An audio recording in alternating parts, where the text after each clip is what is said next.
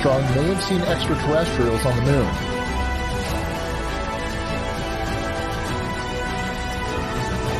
when he spies a discernible shape. That's one small step for man, one giant leap for mankind. You can deny all the things I've seen, all the things I've discovered, but not for much longer. Because too many others know what's happening out there.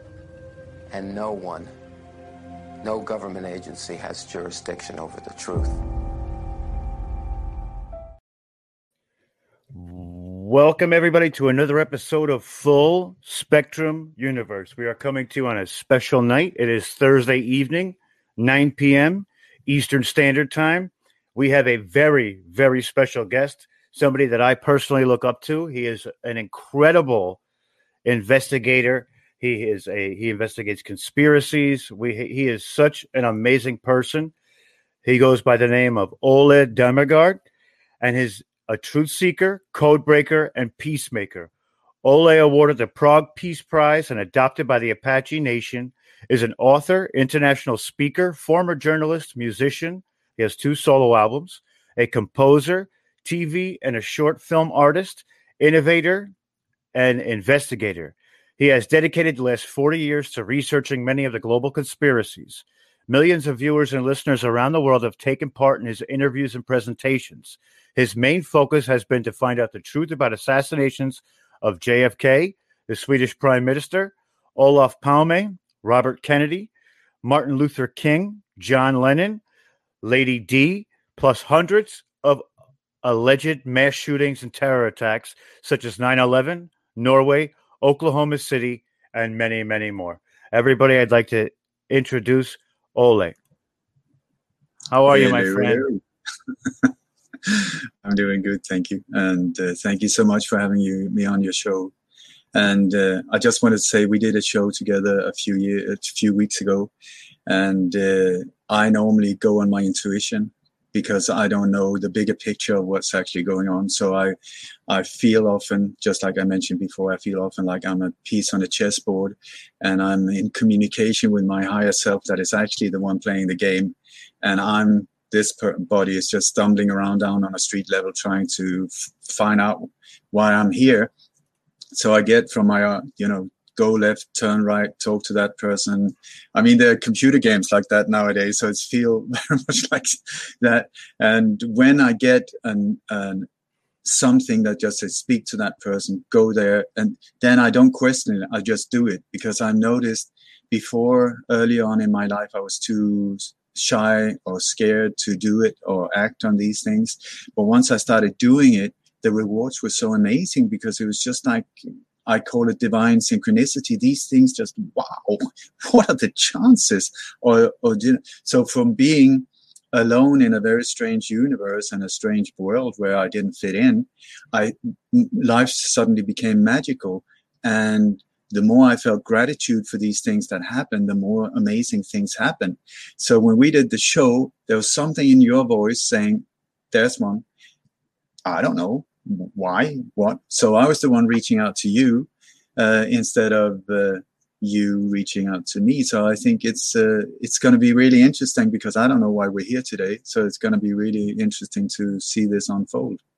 Well, absolutely. We're going to figure it out as we go because this is not a normal night. But when you told me that you wanted to come on, I was, I was, uh, I was, it was, it was awesome. I, I was like, oh man, I got to do it by myself this time because last time we had a co-host, and you know, they were, she's more of a psychologist, and I wanted to pick your brain. I wanted to talk to you about the things like get maybe a little bit closer into, eh, you know, a little bit further into the JFK assassination. I know we were talking about compartmentalization and how how it's how it got you started.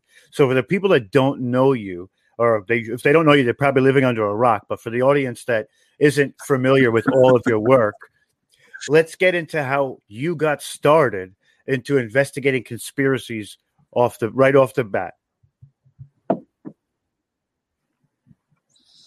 I think that I came to this earth, may it be flat or round or whatever it is, the matrix. I came here as a pretty pure soul uh, that got very shocked when landing here, seeing, oh my God, what the hell? What kind of ticket did I buy? Because I, I apparently chose quite a brutal family to grow up in. I call my childhood uh, boot camp. And it now turns out that if the, after all of these years, I mean, it's only like a couple of years ago that my dead father, who died, he, he died in 1992, came to me in a dream saying, "The key is in the ring. The key is in the ring." And I woke up with with these words like the key is in the ring. What does that? I, I didn't understand it at all. But then the more I thought of it, it was like. Uh, when his whole life he was always wearing this uh, uh, this silver ring that I never really looked at, and uh, when he died, I was the only one there with him, and the only thing he was wearing, I mean, he was naked in a hospital bed, and he was wearing this ring. So the only thing I wanted to inherit from him was the ring, and so I've been carrying this thing around me. I don't uh, I don't have a lot of of uh, of material stuff. But this one I've been bringing with me, and I, it, I always been very careful with it, you know, fearing losing it. But at the same time, I haven't been able to put it on my hand because I just felt it's charged with some. I didn't. I didn't like it at all, and uh, then I started looking at it, and my dad was a Danish citizen, and the ring is an American Air Force ring how the hell did an American citizen, a uh, Danish citizen, get an American Air Force ring?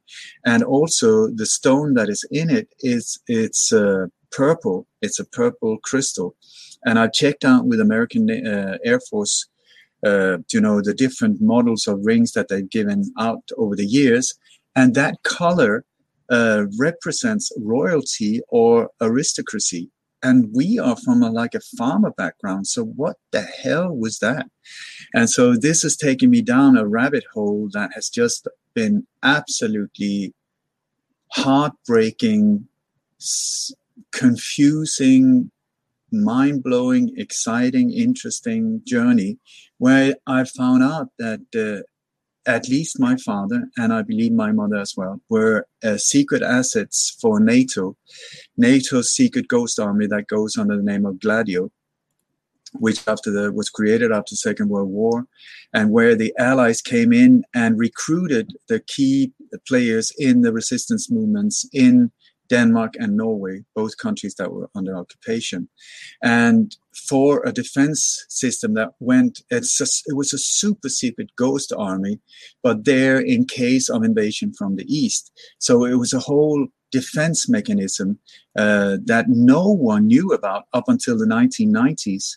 Uh, when there was a big scandal in, in Italy uh, where it turned out that this Gladio super secret ghost network uh, involved more than 10,000 people all the way up to the absolute top of the top of the government and above. So, and then in the 1990s, this, this scandal erupted country by country. It was all the different NATO countries that just, it turned out that they had this set up as well. But that in the mid 60s, that from being a defense mechanism, it turned into a terror tool uh, where uh, the CIA went in with a, what is called a strategy of tension, and where they started to use this top secret uh, uh, armed force to inflict random violence on the different populations, to scare the living bejesus out of normal people, so that we would accept more and more protection. I mean, this is how the mob works as well, you know. So, so this is uh, anyway. So what I've discovered now, and I'm uncovering uh, almost on a daily basis is that my dad was recruited he was way up in the danish resistance movement. And a lot of my family on both my mother and father's sides were involved in this uh, uh, gladio super secret network. And then for about 10 years my dad disappeared. He he's nowhere to be find, found and I've now tracked him. It seems like he was sent in the early 50s to the States, where he and a, a bunch of other uh, Danes and Norwegians were trained at uh, um, Fort, not Fort Bragg, Fort, uh, one of these fort, uh, where that is specializing in special ops, assassinations, uh, spy, different spies, where, you know, uh, interrogation techniques, not nice stuff, I tell you. And then sent back into Denmark, where my dad was part of creating um, a super secret uh, NATO spy base called Stevns It's at the exact um, uh, eastern uh, coast of of Denmark. It's underground. It's 22 meters underground, and it's more than two kilometers of uh, dug in tunnels where they had the the absolute latest type of technology at that time in the 50s and onwards. And this has now been turned into a Cold War museum where, but I have photos and stuff of my parents on location. I, I've never seen, I never was told where these photos were taken, but the more I look into it, you know, all my upbringing, that where we were living, our neighbors, where we moved, where we went on holiday, all of it was connected to these secret, uh, uh, you know, so that when my dad went to buy the newspaper while we were, you know, like uh, running around playing um, ball on the beach, he was 20 22 meters below ground in the in this whole thing. And this it sounds like you know denmark what is denmark this tiny little country? It was actually the front line towards russia. Because when you look at the strategic position of denmark you have the soviet union then you had finland that was under control. You had uh, lithuania um, these different countries on the eastern uh, coast of the Baltic Sea, all of them were under control under the Soviet Empire. And then you had Sweden that was officially neutral, and then Denmark, which was frontline Russia.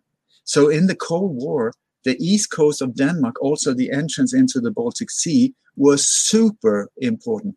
And I've heard from people that were working close to Kennedy that one of the things that he did uh, one of the first things he did in the morning was any new reports from Stevns, that exact location. And I have photos of friends that were friends of my father that was also living double lives, where one of them, I have this photo of him. He's a Danish uh, driving instructor. That was the official story why he went to to the states to become a driving instructor. The other one went there to become a dentist. I don't know what my dad's was doing there, but anyway, this guy, I got a photo from Fort Bragg with this Danish guy in full armor, the whole shebang, with, even with a bush on his helmet. It's a photo of two people. Do you know who the other person is?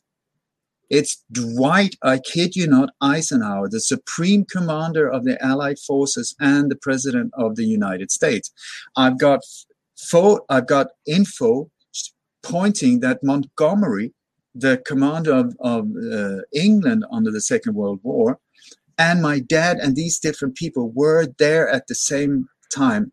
You know, it's it's mind blowing when you get it. And I, I, we've stuff in my childhood home, you know, crap furniture that came from the Thule uh, super spy base on northwest on the northwest coast of Greenland, which was the most important spy uh, center during the whole Cold, Cold War. We have got stuff, old furniture that is it looks like crap. Why would anyone buy, pay a million in transport to get it down? But my, as far as I've been able to find out now, my dad was one of the things he did was he was on an oil tanker going up to uh, that uh, to uh, get fuel into that because my dad got.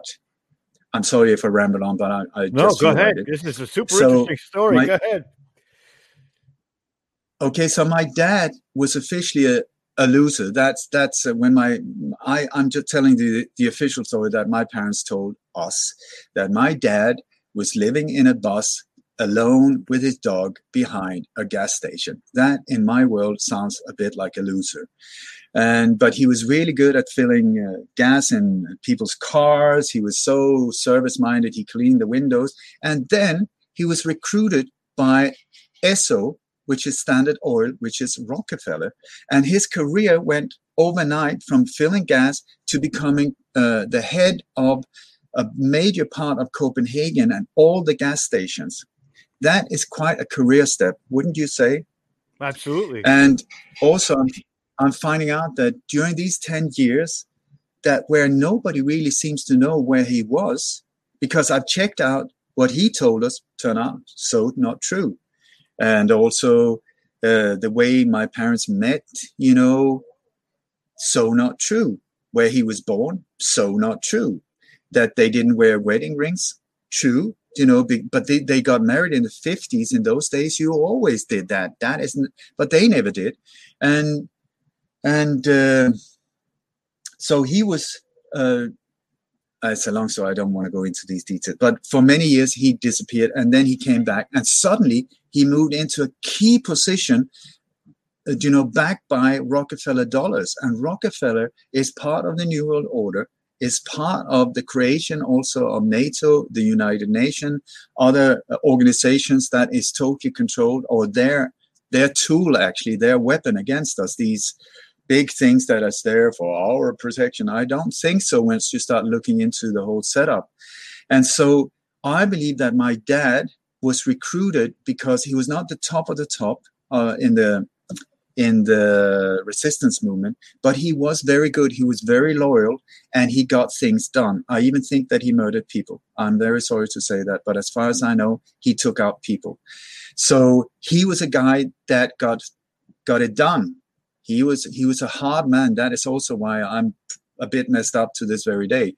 Uh, so um, what they did was that I I remember you know as a two three year old kid uh, driving around sometimes in his car to these different gas stations. And every single one that I remember was in charge of these gas stations were former members of the resistance movement.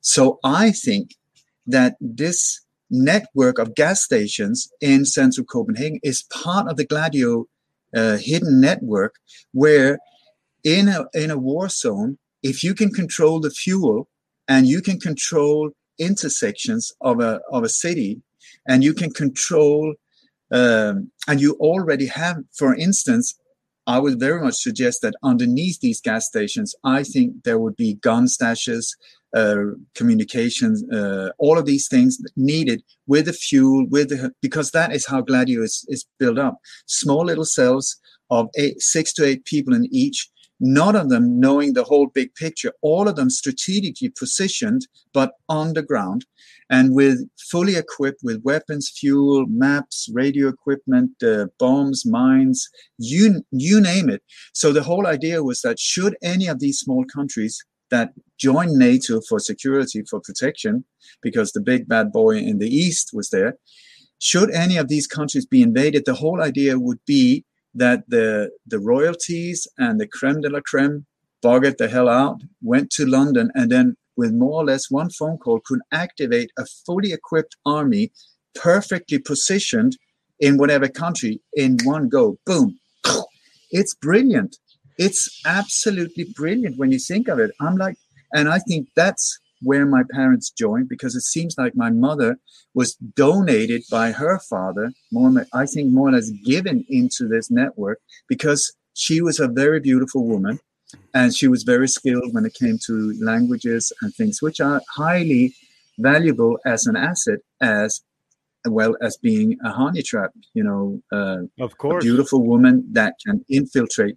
So, uh, and I think that my mother was even given from one agent to my dad that he just took her over, and that they set up a family as a front window.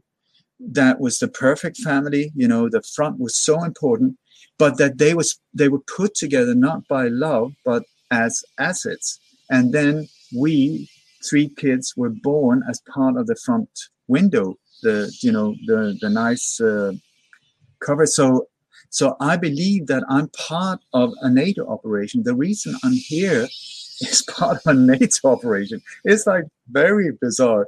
So you asked me where did it start for me? I think I got it in my DNA. Uh, I think I was born, and the thing that has been very valuable for me is this messed up childhood where I've had a lot of traumatic uh, blessings, you know, like uh, horrible things that have given me a bigger understanding and a bigger compassion for other people. Horrible, but a gift indirectly. but one of the things that I think I, I became very good at at an early age was to notice when I was being lied to, when things didn't match up, when there were one thing was on the on the surface, another thing was going on on another level, and uh, so we even changed countries. I, I, mean, my body was born in Denmark, but when I was eight years old, we moved like this overnight, boom, to Sweden, from a nice villa in Copenhagen with a well-paid job to a, a farm from the 1780s with no water, no heating, uh, outdoor toilets, uh, you know, we, we were pumping water. It was like going back to the 17th century. And officially, that was because my mother really loved the Swedish nature. I'm like, this is what we've been told because my mom was so in love with the, the Swedish forest and uh, the butterflies and stuff like. We left everything. We we didn't even have time to say bye bye to our friends. We left. Boom. Wow. And it's only now I I don't understand why I have not been able to see it until now. I just thought that's a bit strange. But when you're a child, you know, you just follow along. And then w- coming to Sweden, I'm, you know, we we moved out in the middle of absolute nowhere. I mean, one kilometer to the nearest neighbor. But then my dad started helping people, or at least he was involved with people that started buying up farms in the neighborhood. You know, so right. the five closest farms suddenly over the years became owned by people from the Danish resistance movement. You know, I think my dad moved from Sweden to Den no Denmark to Sweden and then started recreating or or, or integrating with the Swedish uh, Gladio network, which goes under the name of Stay Behind. The Danish name is Absalon. Every single NATO country has its own. But I believe that my dad, uh, in the mid 60s, when Gladio from being something good and a, a defense organism turned into a terror tool where the CIA went into with a strategy of tension and started really hammering, especially uh, countries that had a lefty government, you know, human rights and these type of things that they don't want at all. I think that my dad stood up and said, no way am I going to be part of this. This because I believe that my dad was a good guy, you know, and that uh, he stood up. He had like two or three colleagues that died of heart attacks at the same time. And also, he was involved in a very bizarre incident where he almost he was almost killed by CO um, uh, coal uh, what do you call it coal monoxide poisoning in the car you know wow. he, from the exhaust and he almost died from it and the thing is what he said was it, he was so unlucky because that day his warning equipment wasn't working. And after this, I've been thinking, warning equipment for, for carbon monoxide, monoxide poisoning. Who the hell drives around with warning equipment in your car for something like that? And he also right. had a bodyguard. I've got photos of his bodyguard. Who has a bodyguard in Denmark who's like in charge of some gas station? Yes, it's like what, what, what? He must and have so, some asset. He must have been some asset. And I think that you got the genes of basically being able to travel and investigate and know your surroundings as they're coming around for you. It kind of opened your eyes to it a little bit of what you do now. I mean, being able to take things in for what they are at a critical or logical level as opposed to a, an emotional level. You know what I mean?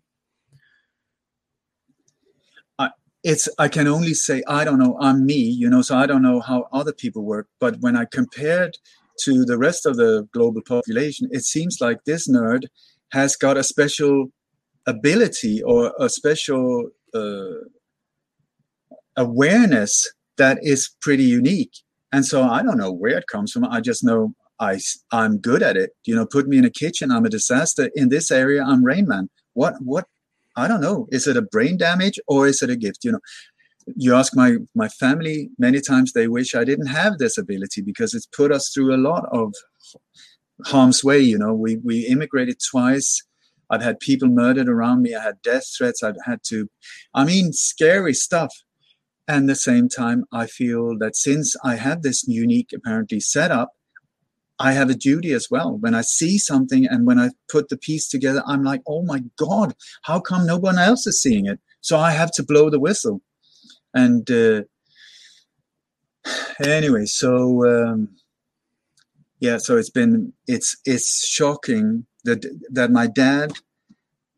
I can I can see that, but uh, I have a friend, uh, CIA whistleblower Cody Snodgrass, who's been an, a secret asset and an independent black op contractor for the CIA for more than 20 years. I've asked him, he's a whistleblower and I helped him step forward.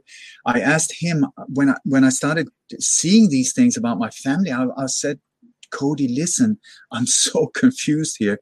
So he said, please describe the whole shebang, go through the whole thing. And after a while, he said, with his very deep voice, he said, well, I tell you one thing, your dad was a spook, and so is your mom. I was like, what? My mother? Are you shitting me? My mother? He said, yep, acid and a honey trap. I was like, you can, I mean, you must have misheard. I, I mean, there must be some misunderstanding. He said, no, no, no. This is the setup. That's how they do it. And, uh, and so when I, if I rewind the tape a little bit, I think in the mid 60s, when my dad was almost taken out, uh, I think that was either a very serious warning to him for him to back off, stay in line, do what you're told, because at that point he wouldn't have known way too much being in a key position where he was. Because what they do uh, they seem to not go for colonels and people on there that are too much high profile. So when I look at the pattern, it seems like people in the military that are being recruited into these networks are at a major. Uh, do you have major in the American Army as well, lieutenant, yep. and then major and uh, captain, these type of things? Okay, that level. Because when I look at the careers of the other people, all of them stopped at the same time, and then they just disappear and they become like civilian dentist or whatever. But these are very often jobs where they move around, you know, so they're like a traveling, who knows where they're going. Well, one was very much in, uh, interested in antiques, so he was traveling internationally looking at antiques. I think not, you know, and and so anyway, so in the mid '60s, I think that my dad stood up and said, "I'm not doing it. I'm not attacking my own population. I am, and so he got one of another person from the Danish resistance movement that drove us to Sweden. We it wasn't my dad; he stayed behind. So this other guy that I didn't know, but I know now, was involved in the Danish resistance movement, uh, drove us to Sweden very fast. Boom, like this. Like I said, we didn't even have time to say bye bye to our friends, our school friends and stuff we just boom. And wow. according to Cody Snodgrass, this is what they called, uh, you know, protecting the family, get them out of harm's way, move them out so that if the agent goes down, he does it on his own, but at least the family is safe because otherwise they will take uh, all of you out, you know, to minimize blowback. Well, absolutely. So I believe I'm, I'm suspect, I suspect that my dad stayed behind stayed behind, uh, stayed behind and was negotiating for our protection and his life. And that uh, he managed to get off the hook by um, in, in uh, what do you call it? Um, uh, not discriminating, but making himself guilty so that they had him by the balls.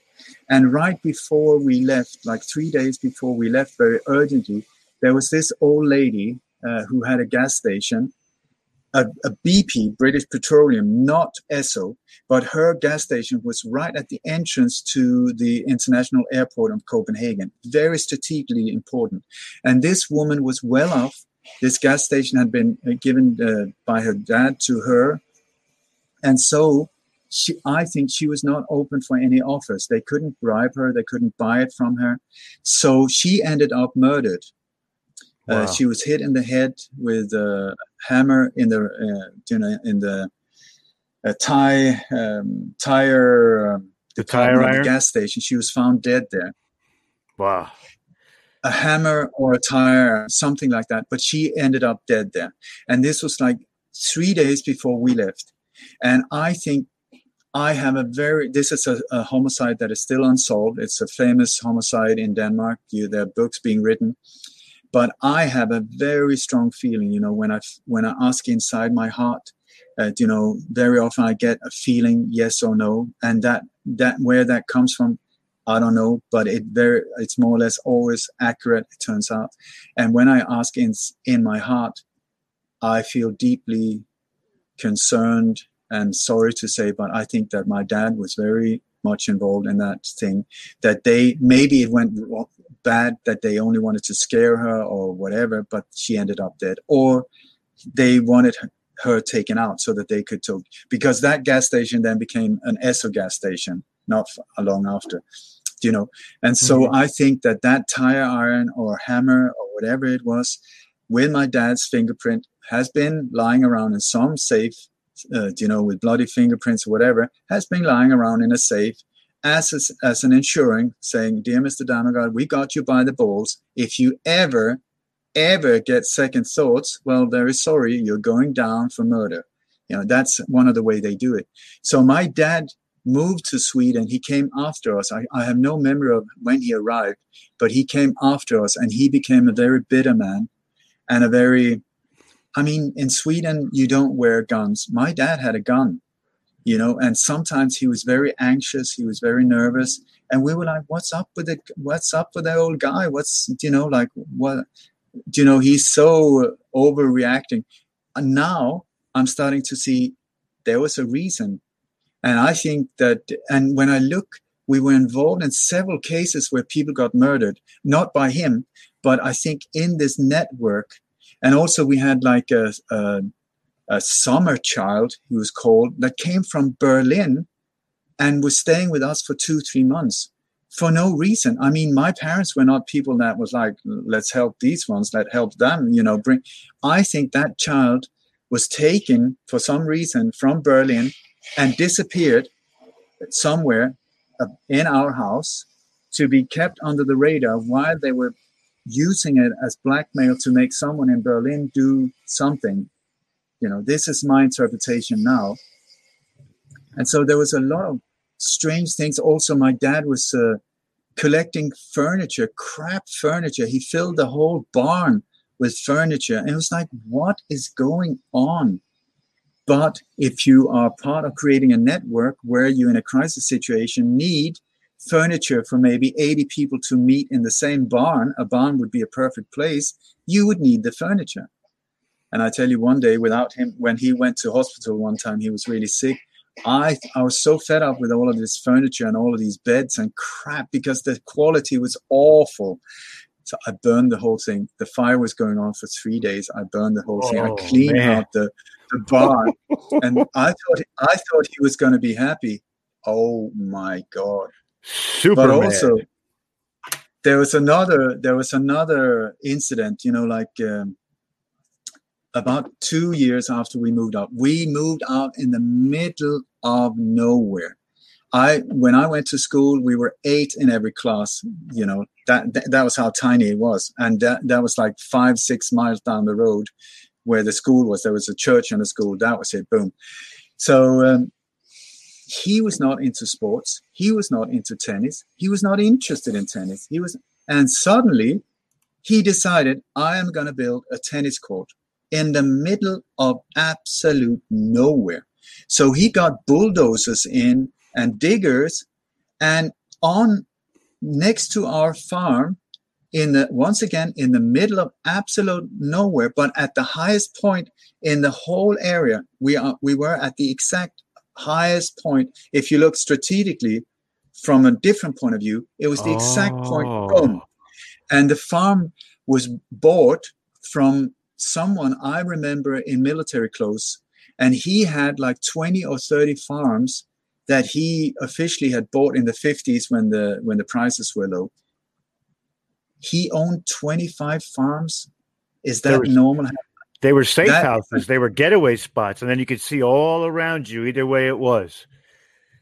Now, now we're in the in the other world that I'm discovering now. These type of things because 25 farms that is not normal you know and so i think that was a the swedish network that part in the in the area these 25 30 farms and so he chose one of them or they were given one but anyway he decided to build a tennis court and he was spending months I was helping, and we the kids were forced to, you know, get rid of the rocks and the stones and put the seeds and you know get the grass growing. And he kept it immaculate with the white lines. Did he ever play? No. Did my mother ever play? Not a single time. Did my mother, my siblings play? No. The only one that was playing was me. I was playing football on it. So what the hell was that? And it even had the, the, the net and all of it was immaculate. So I thought it was like midlife crisis, some bizarre, I don't know what's up with the dude. Uh, I didn't like him at that point at all either. So I just thought he was weird and, and, and uh, scary. So, and I loved him as well, you know, the way you do. It's the Stockholm syndrome, I think.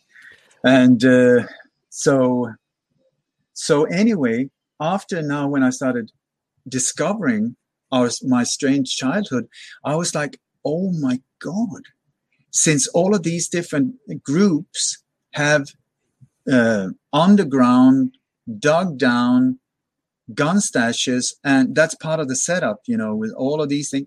Could that one be like a secret helipad, uh, gun stash, Oh, wow. whatever, underneath there? So when I went on tour a few years ago, uh, I had this beautiful tour organizer, John. He, he goes on the name of Johnny Cash because he fights for for cash money.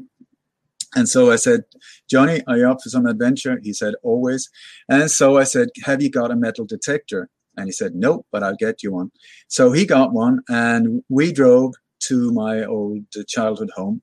And when we dr- were on our way there, he said, "I when you said out in the middle of nowhere, I thought you were kidding." I said, "I was not correct." He said, "Oh my God, I couldn't believe it." Anyway, so we got to the place, and uh, this farm was then, after my father's death, was sold out to someone else. We, the family, sold it, and I think we sold it out of the network.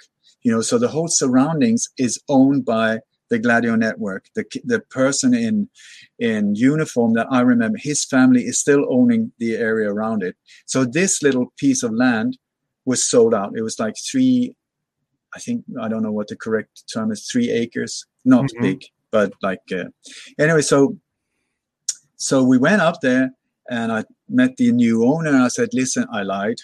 I said, uh, you know, when we lived here." Uh, I lost something valuable down on the tennis court. Do you mind if I go look for it? And he said, No, I, I've heard about the tennis court, but I've never seen it.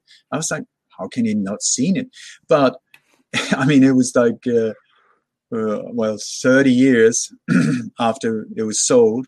So the area where there used to be forest, they've cut down the forest, and where there was not forest, there's forest now. You know, because it's just overgrown, and uh, over the years, it's taken over. So nature had taken over the the tennis court, so you couldn't see it anywhere. It it was just in the middle of of where trees and bushes and stuff. But I knew exactly where it was going to be, so I was down on all four, you know, s- s- uh, crawling around in in that feeling because I, I knew the distance from the house. I knew certain uh, um slopes and stuff. And so in the end, I just found it here, boom. So I was crawling around. I found the corner of the tennis court, and since I know the distance and so so so, so I said, "Here, it's here, it's here." I got the whole thing filmed.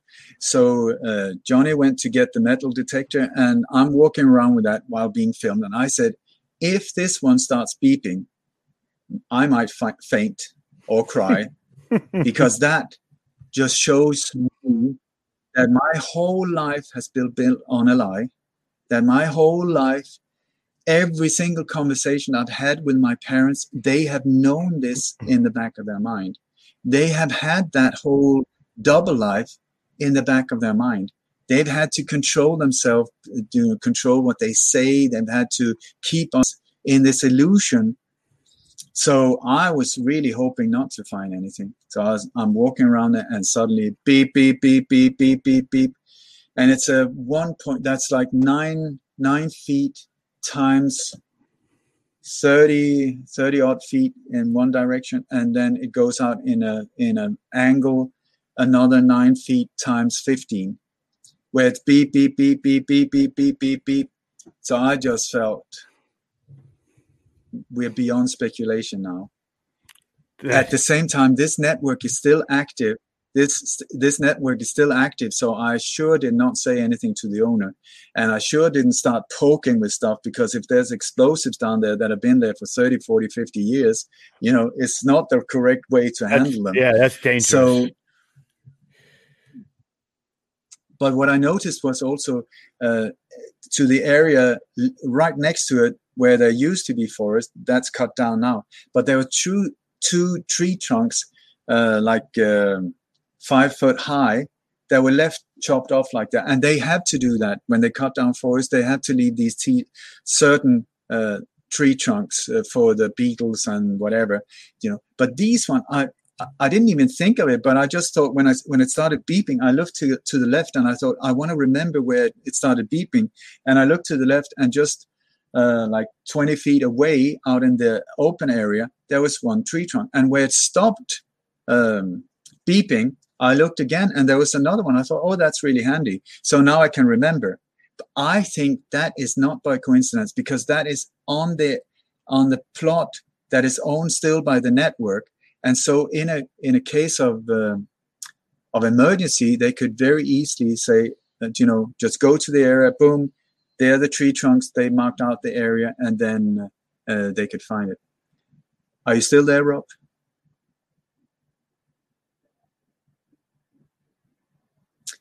And so we're blocked.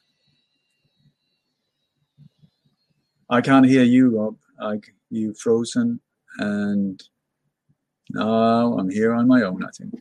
But this is often what happens when I start talking about these things. So I'm going to have my coffee and wait for you to get back. I'm back. I am. And there you are. That's it. We lost a lot of people on that too because we froze up. I don't know what the hell happened, but my But- internet. But Rob, this is very often when I start. go ahead. Go ahead. you go. on it. It's like no, very often when I start talking about these things that are sensitive, things happen. You know, the internet just gets knocked out. My my computer just reboots by itself. Uh, the signal get blocked. I don't know, coincidence or not. Have no idea, but it's interesting. That's great. So, so I think this was a long answer to a short question. This is what got me into this area, and uh, then I started in Sweden. I, I worked in a factory, my first job, hated it, and that that really fueled me to get out of there, and that uh, gave me the uh, possibility to start working as a freelance journalist. And so I, I started as a freelance, and then I was employed by a, a newspaper. And during these years, what I learned was to listen to what people say, and also to what they're not saying, things that they're avoiding. You know, often you will find the real truth in the silence, or in between, or in the when they divert your attention like this. So it's, it was very interesting for me also to learn the body language. You were talking about body language before. Do you know, like when some when people are saying something, be aware of how they're moving, the the the voice, the tensity of the voice, uh, and this is on an on a local level, a national level, and international level. It's the same phenomena. So I just think that uh, these things have helped fine tuning me as an instrument, and then in 1980, I saw the Zapruder film for the very first time. This was way before the JFK movie, way before the internet, way before anyone was interested. And that absolutely blew me away because it's a no brainer. I mean, the last headshot, you, you take a basketball. If I throw a basketball at your head, whatever direction your head will, will fly off, you know, bounce off, it will show the direction of the impact. And here it was very clear that something hit him from the front and to the right. But officially, the shooter was behind him, six floors up, behind a tree. It didn't make any sense. So, what really got to me was not so much that, because in 22 seconds, I thought, there's something wrong here, that, that this doesn't match up at all. But it was like that it was backed by people like Dan Rather and heavyweight journalists and History Channel and stuff like and I couldn't get into my head how can people that are supposed to be that intelligent, that good at their job, not see something that any physics with an oh, with a good intention would tell you right away the impact came from there. Who whoever was standing there, I don't know. The, the answer could be, but the impact would be there. But here we see an absolute lie from day one. So why would these big investigative forces back someone, a power that would behind the assassination of a president? It didn't make any sense at all, Rob. So since I was a proud journalist at that time, I, I don't use that word at all anymore because it had there are no real journalists anymore. It the real journalists are people like us, I would say. So why back a thing like that? And that got me down the rabbit hole with JFK, making me read hundreds of books and also making me super confused because I got myself into this world that many people are now experiencing.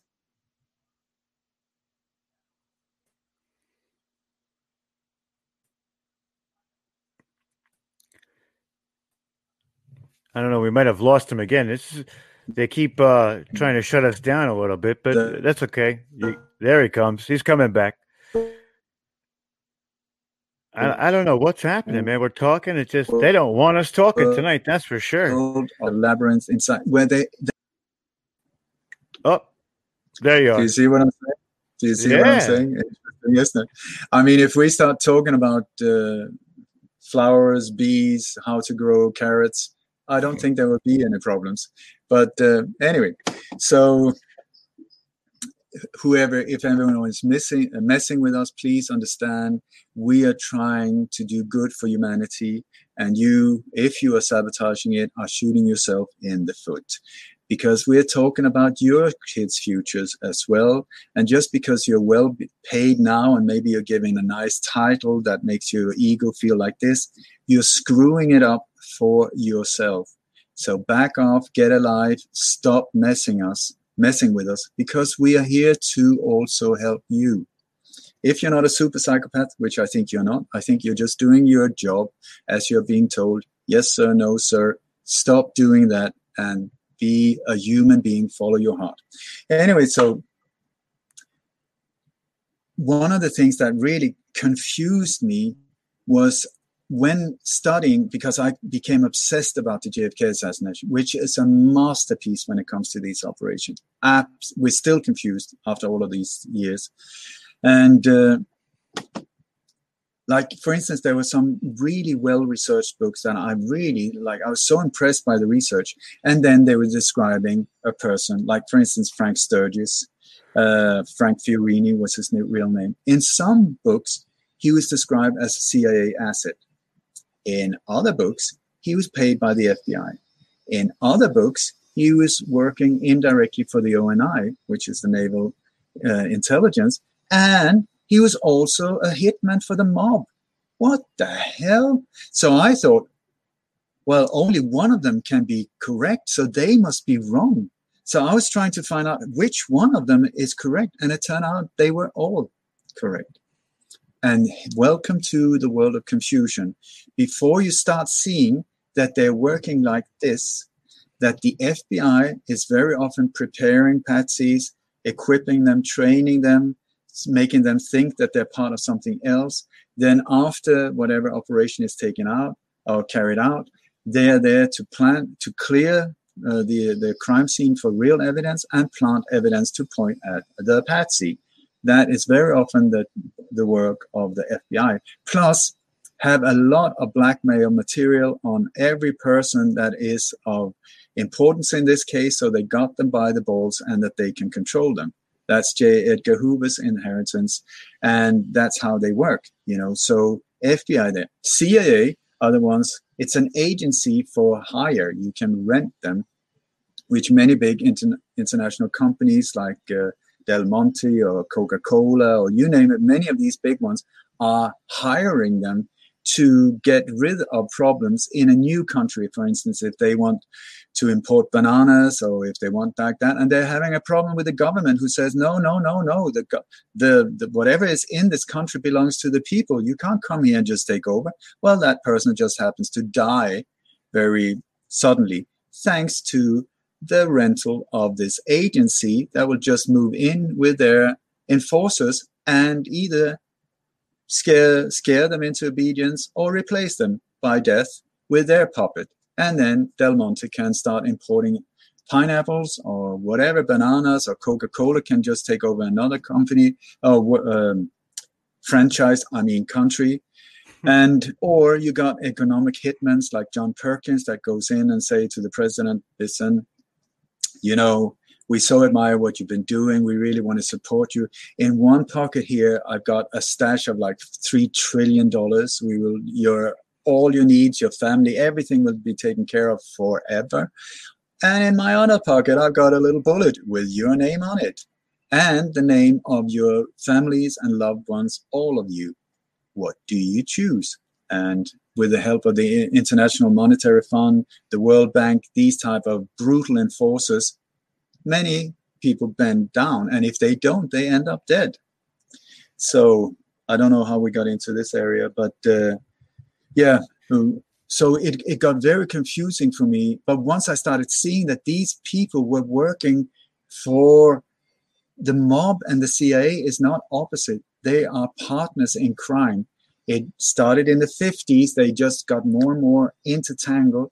The also with the help of the Operation Paperclip, where they exported uh, Nazi really skilled people in all different areas of warfare, biowarfare, rocket science, uh, intelligence agency. They created companies after the Second World War, or NASA, NASA is one of them. NASA is one, and at the very same time as NASA, you have OSN, OSS went to evolve into the CIA with the help of people like Reinhard Gehlen, who was a very, very skilled German intelligence uh, officer, was later the one that created, together with William Colby, the Gladio network in Europe and, and the rest of the Western world. You know, the same key players. But you also have the CDC was created at the exact same time with the help of these German biowarfare experts. And the CDC is uh, located in Atlanta, Georgia, is the Center for Disease Control. No, it's the Center for Disease Creation. And all the virus scares have come from the CDC. It's a revolving door into the vaccine industry that is based on a major part on former German uh, chemistry giants that have just changed the name and the logo. Boom. But it's the, the same companies that were in the Nazi war machine just changed whoop, and voila they come out with a different name and a different aspect. So you have all of these things. Also, the World Military Games was created at the exact same time, which are the the Olympic Games for military personnel. And guess what? They were in Wuhan with more than 10,000 soldiers when this whole thing was supposed to happen in October last year, which I believe that I was a major part of stopping about 50% of absolute mayhem that was planned and so they had to go under the radar and then the only thing they had left was a very mild version of the coronavirus that that you can go to my I don't know, it gets shut down everywhere. But uh, if not, nothing else, then go to my uh, official Facebook page. Look for that's my website, but my mm-hmm. official Facebook page. It's uh, Ole Dammegård Truth Seeker, um, Code Break, whatever. And there, uh, look in the videos. Uh, I think it's still there because they shut it down all the time. But it says Ole's most important video ever, where I go into extreme details saying what I stumble across and manage to stop thanks to brave people like yourself that helped me spread this information so fast that put the spotlight right at at these super criminals and made them have to rethink the whole thing, go under the radar, and then wait until uh, when there was a major diversion in the world called Christmas and New Year's, when people were drunk, Happy New Year, and boom, on January the 1st, the first corona victim appeared. What a coincidence. I think not. But anyway, that is also why the whole corona thing is so bizarre. There's so many things that doesn't match up.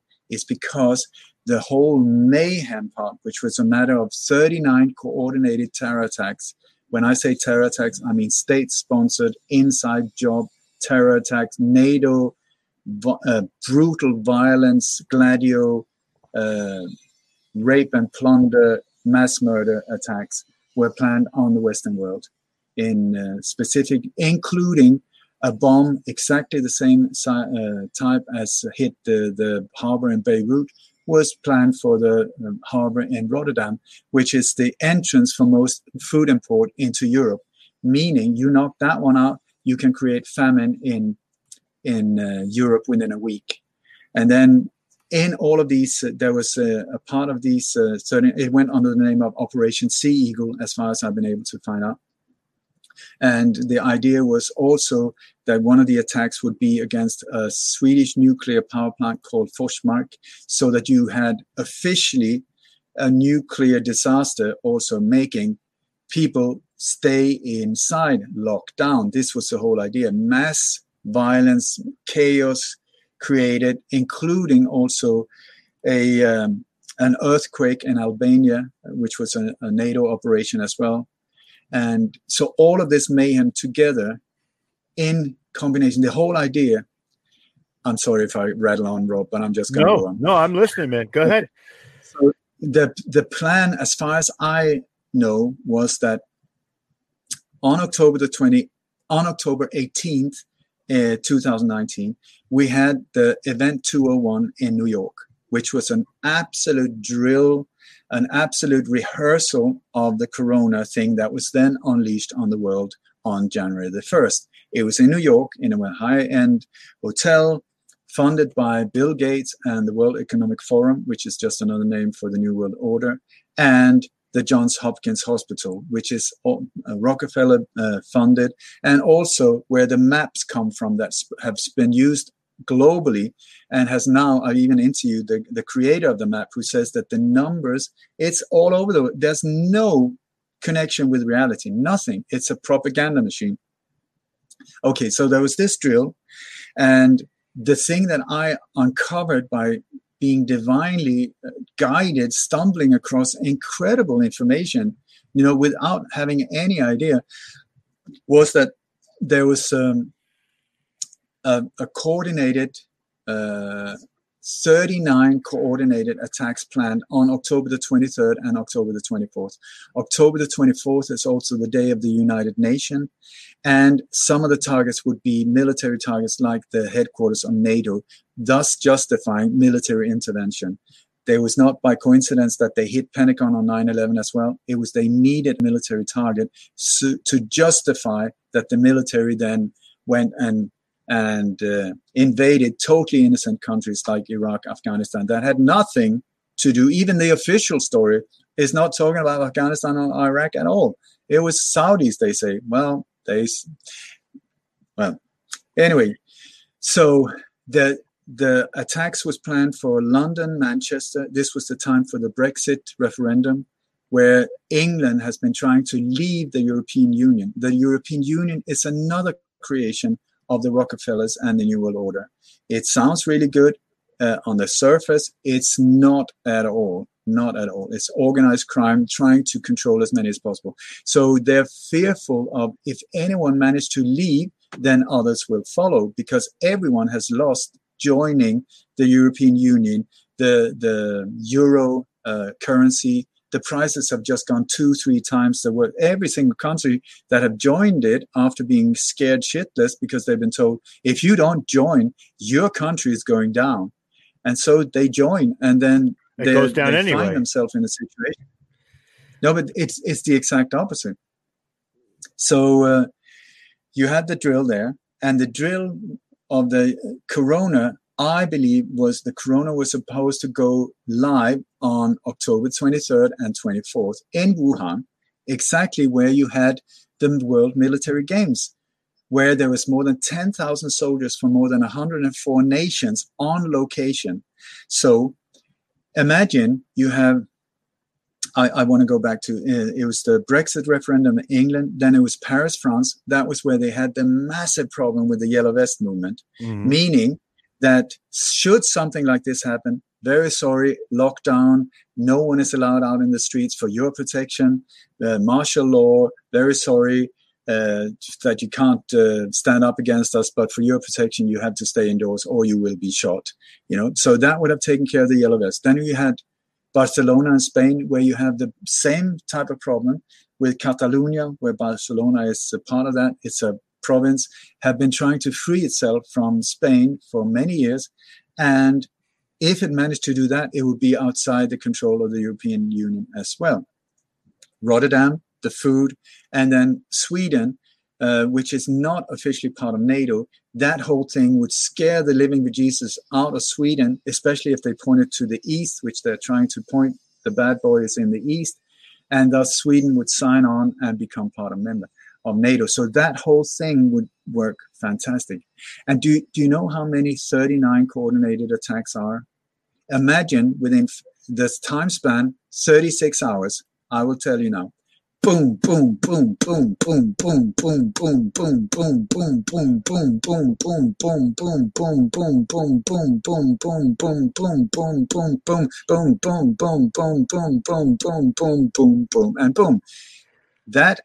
is a lot of chaos. You know? Absolutely. So, so in this situation, what I think was planned was that all of this mayhem would erupt while the soldiers were in Wuhan. They would officially, there was this virus that just came from a bat or a fish or whatever, suddenly appeared there.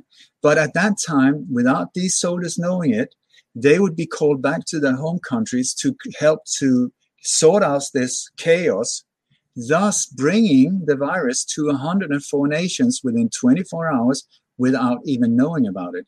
If there even was a, such a thing as a virus, which I strongly believe that in many parts of the world, no virus at all. It's, the real virus is a psychological operation, and the real virus is fear that they're spreading. But so what happened was that when I I discovered this whole thing on October the 21st, and once I saw that, oh my God, the magnitude of this operation, I just felt I need to go out and warn as many people as possible because maybe, maybe, maybe we got like some 20, 20 30 hours before they're going to go live. If I can manage to reach as many people as possible, there is a way that maybe we can stop this. So I went out and I did like uh, from 4 p.m. to 4 a.m. Me and Johnny Cash uh, was going out doing interviews, like five uh, minute interviews with I don't know how many different radio stations all over the world because I've got an amazing network of incredible people that are just boom on it, you know. So and also with my with my uh, track record, you know, I predicted up on more than sixty of these uh, on ones up to two months before they actually went down uh, on international radio and so on.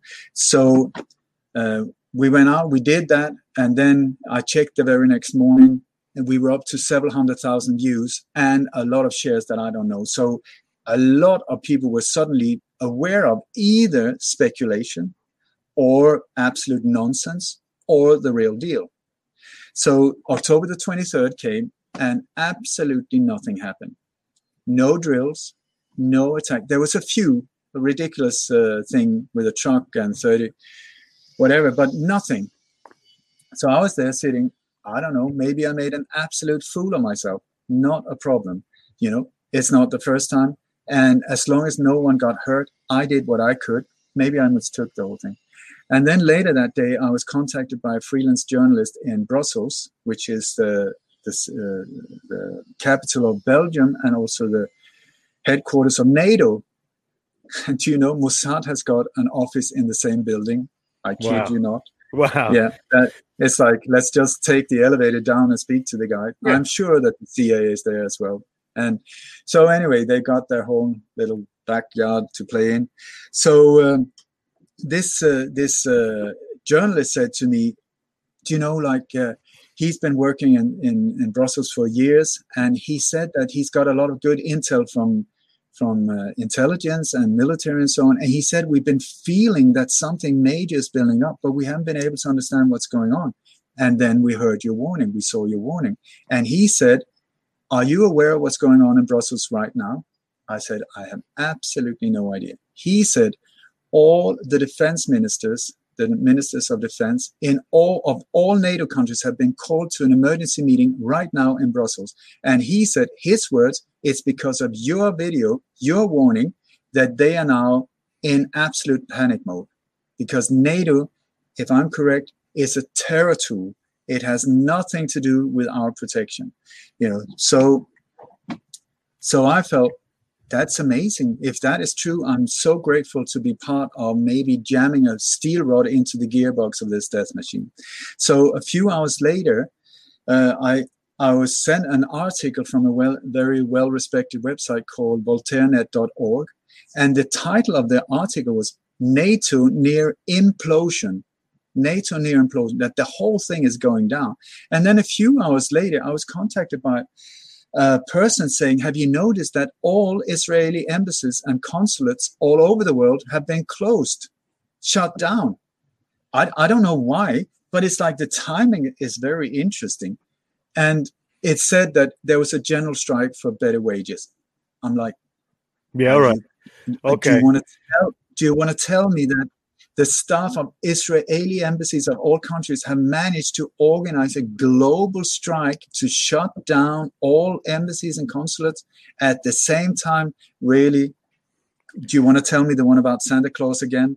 Because well, it's like that is just that's it. You know what? And especially so, too eh, with all those explosions. It's not just the the initial effect of the explosion. It seems like what you're telling me is that there was an agenda with each one of them, like a domino effect from each one that would have crippled each nation differently, eh, almost differently in itself. So it would have been a complete disaster for the economy, for the people, for food, for water. It would have been so many different things that they would have never been able to recover from that tip of the scale. You know what I mean? I think that is what they when they talk about the dark wind operation dark winter. I think that is it, you know. So but also I am certain that it would be used uh, as an excuse to say, well, listen, these terrorists, whoever they were, you know, depending on if you were in Sweden, it would be Russian terrorists to push Sweden into NATO. If it was other countries, it, there would be uh, Muslim terrorists or whatever was in, in the agenda. They would say, these terrorist organizations have used Facebook, Twitter, Instagram, uh, Snapchat, all to communicate this chaos, this mass murder so for your security, we just had to shut down the internet. We're so sorry, uh, but we will reboot it as a commercially uh, backed up version where we will decide what you can see for your security and the rest will just be shut down. You will have to pay for us, pay for it, and we will decide what you are allowed to see.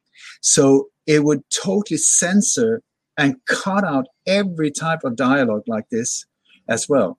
And this is not the first time. They tried this multiple times legally, if you call it legally, trying to get it through Congress and stuff to limit this, but they haven't been able to do it yet. But a thing like that would have justified it.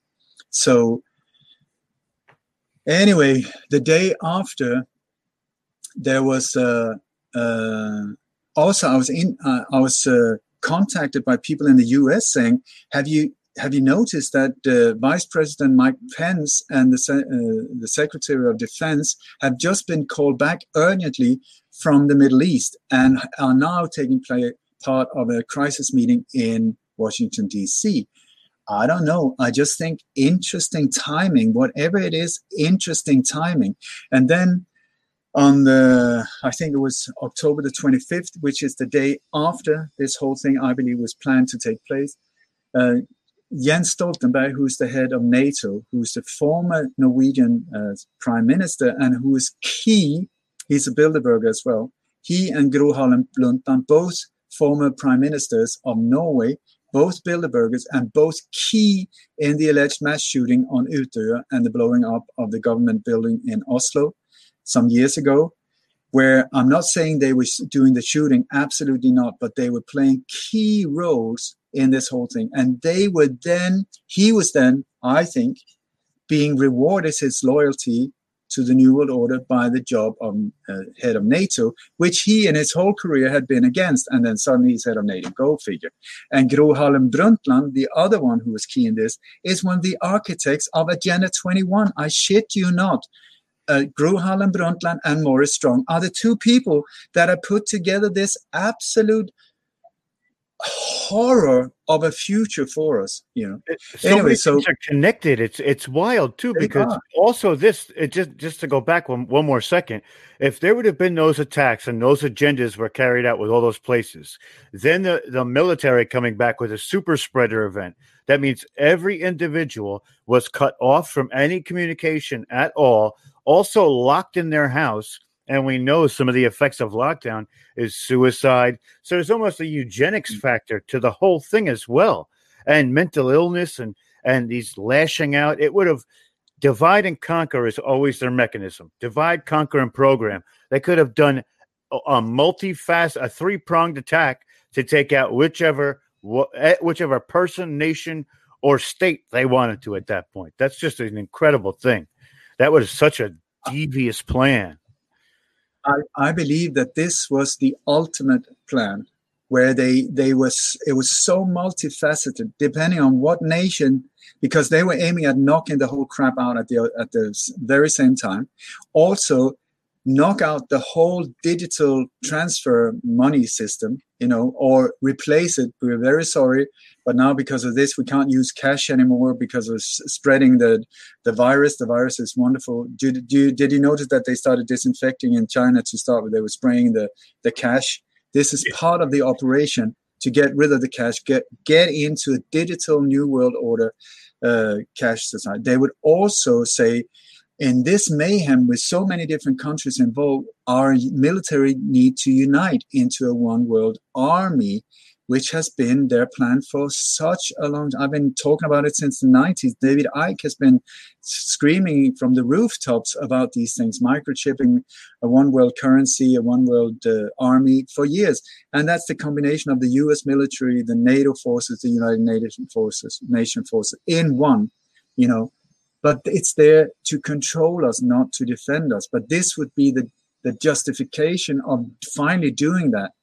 And so what this journalist told me later, uh, or maybe it was someone else. Yeah, I also want to say that uh, Mike Pence and they were called back, and then Donald with a hairdo stood up and had a press conference saying, "We managed to kill al-Baghdadi." Isn't that amazing?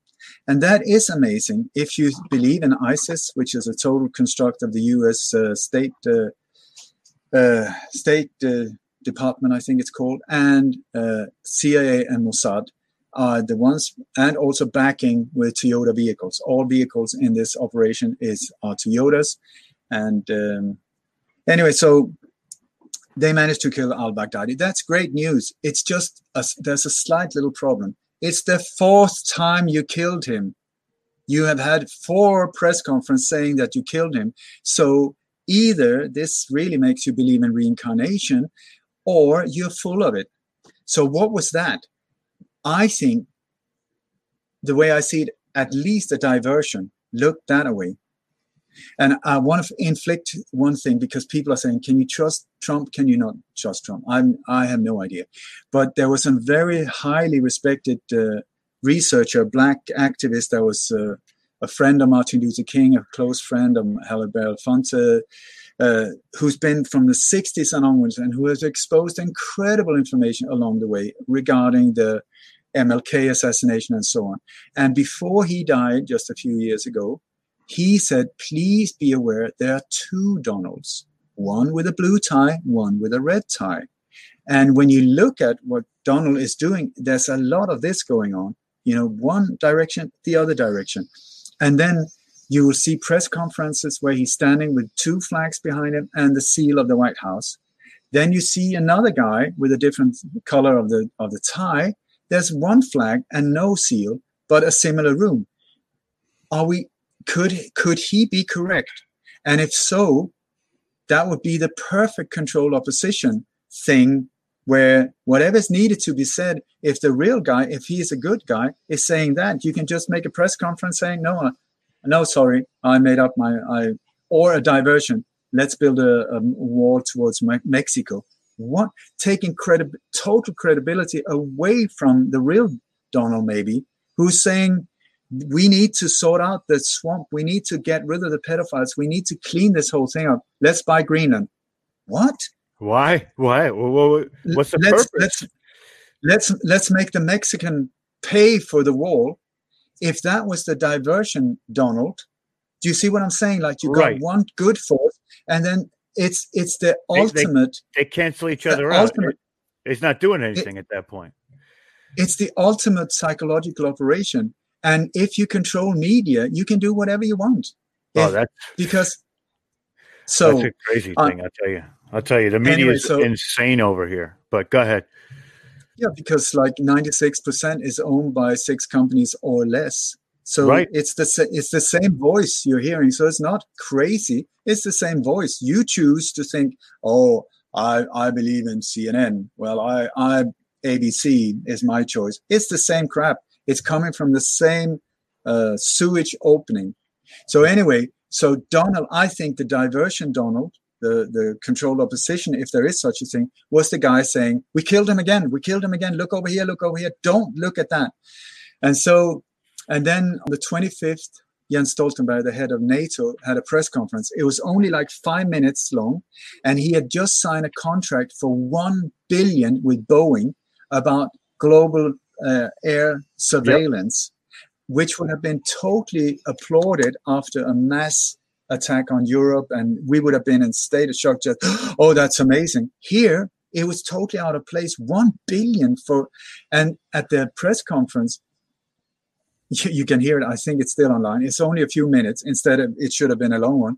He is big, his voice is like it.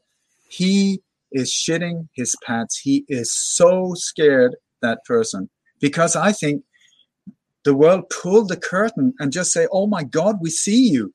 So anyway, what I believe happened at these crisis meetings was that very sorry, there's more than a quarter of a million people at least that are aware of what we're going to do. If we press the button now, we will it would be massive blowbacks on it. We won't be able to get away with anything of it. You know, we won't be able to use it the way we want.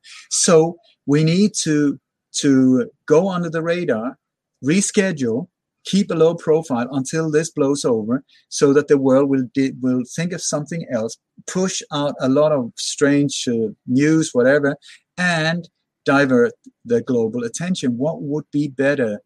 What would be better, Rob, than Christmas, where everybody is messed up with their head about Christmas presents and, the, and mm-hmm. New Year's Eve when everybody is drunk. Happy New Year! 2020 is going to be the best year year ever. Everybody is looking that way as well as being drunk. And then when you look at military operations through all ages, when do they hit? You will see very often it's Sunday morning, early Sunday morning, when people are having a hangover.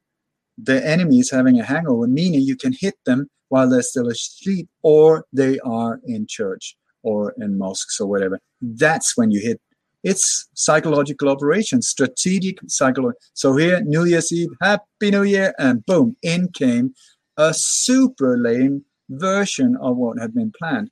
But this time it was planned, it went under the name of Corona or COVID or SARS-2. They keep changing the name so that we don't really understand what is actually going on. And in came a version like blah, like a yogurt version of what had been planned that doesn't match up at all. Because now you will see that there's so many pieces of the puzzle missing. You know, so when you go around looking at COVID alone, it's like, why are the hospitals empty? Where are the dead bodies? Where's where's this? Where's that? It doesn't match up.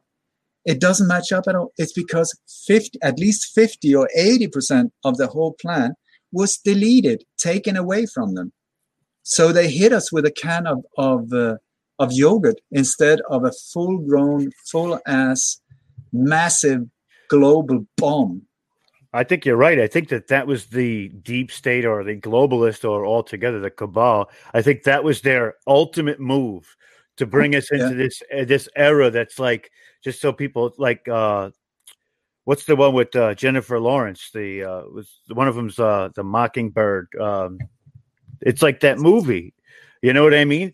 But you know, I I I, agree with you too. And this this whole thing about media you know that's one of the things that always gets to me is how this media is just so out of control they tell you whatever they want they lie right to your face so personally i have devoted myself to taking on mainstream media i'm going to have a website It's going to have news. It's going to have articles. It's going to have everything you need. Just it's a lot like yours, where you already have videos and you have articles that you write. And I'm going to take on mainstream media head on. So mainstream media is going to be owned by seven people, and it's just one my entity.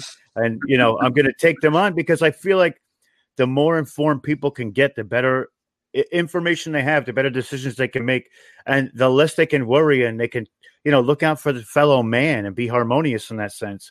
And and we did this event on uh, December 21st, and I feel like we really affected a lot of people. We changed a lot of people. We raised a lot of vibrations. We actually tracked the Schumann resonance in that day, and it went up 30 points, I think, 30, 30 Wow. gigahertz. It was wild because of uh, Yaluru and and these events that we had planned. We reached about, I think it was 300,000 people, but it was it was incredible. It was incredible.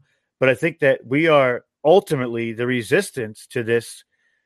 This that we're like the pushback force to this. Uh, we're, we're the opposition to these people. We're like the resistance.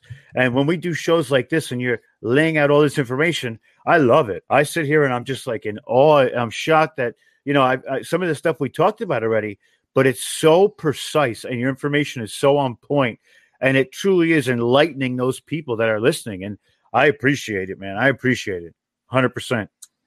Thank you so much, Rob. But do you know, like I think that the words we use are extremely important. You know, they it's it's not called spelling for nothing. You know, you spell a word, you charge it with a, a, a power. So I think it's really important. And when it's like if I hold my hand like that, and then I, you say this is oppression, I do resistance. You have a power struggle, you know, and the one, the strongest one will win. And these forces are strong. They're brutal. They have no mercy. They so power i would say brutal force is not the way.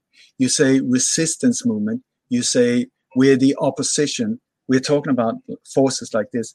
I'm talking about transcendence to to transcend above it to just rise above it. I'm not saying neglecting it absolutely not. I'm saying mentally and and on a frequency level lift yourself above it. Become become not a physical matter that has to push itself through a, a, wall you know with force. Just raise above it raise above it and let the truth do that and gratitude lift you but build up the frequency and transcend the whole thing the truth is amazing i love the truth that is why i always try to find it because the truth fears no investigation. It fears no criticism. It just is. And it's totally without using any energy. Do you know, like when the, the, truth just stands, it just is. And, but if you have a conspiracy, a conspiracy normally builds on lies. You know, they, they don't want you to see what actually went on you have the truth behind their operation and then what they're trying to do is divert your attention everything is like look over there whatever it is so they're, they're trying to cover the real truth with layers of lies lies deception psychological operation. The more people that are involved the bigger the chance that somebody messes up and says well i was there tuesday. Oh my god it happened on monday. Do you know like i should have you know, so inside this you have a lot of fear that the real truth will come up and they that they will be exposed. So they start to fear each other and they start uh, trying to control the information flow. And to move this forward you know because time is apparently moving forward. If you have a conspiracy like the jfk assassination that is like the size of mount everest of manure that they have to move forward all the time adding up to try and cover their tracks to try and cover the, that's why they say this will be released to the public in 2082 why? Because then no one of the people involved will be around. You know that's the only reason why we're not allowed to see it. They're covering national security up my butt. It's their security. It has nothing to do with national security. That top secret from whom? You don't want me to see what you're up to. That's the whole thing. So I don't envy them because they had to drag a whole load of crap after them all the time. But you can also see the trail of this manure following them. Mhm. and that makes it so much easier because the truth is just the truth. It just stands. And so the thing we have to do is just uncover it and stay in truth which is totally without energy. You don't have to i have to be truthful. I have to just be it you know? And peaceful is the same thing. Truth and peace i believe are two of the same things. So to be truthful is effortless. Shit scary at times but if you live in truth your version of it i mean what is truth? I don't know. I can only say my version of it. But live in it it becomes effortless and it becomes peaceful and it becomes non-violent and it becomes non-judgmental and it becomes very efficient in stopping a lot of bad stuff. It's like a way of life and a mindset. It's not a a emotional reaction to a situation. It just is, and I, I agree with that. And that's one of the, you know that's some of the things that I think that if if we can just help these people to raise their vibration in this way, or to expose maybe some of the things that they may be on the fence about, so they can see other people doing that, we've ultimately helped on such an uh, exponential level that it's hard to even calculate anymore because that people will just live in that that moment that and not be afraid to tell the truth. A lot of things today, I, I truly feel that it's all about what I have compared to what you have, or you know, there's a lot of material garbage and bullshit that is non-consequential. It's all just conjecture. You know, I think that that's what that it, to me. It doesn't matter what I have. I know that in my heart that I've enriched myself with, you know, good people, laughs, love, light, Mm-hmm. and I'm content and fulfilled on so many levels.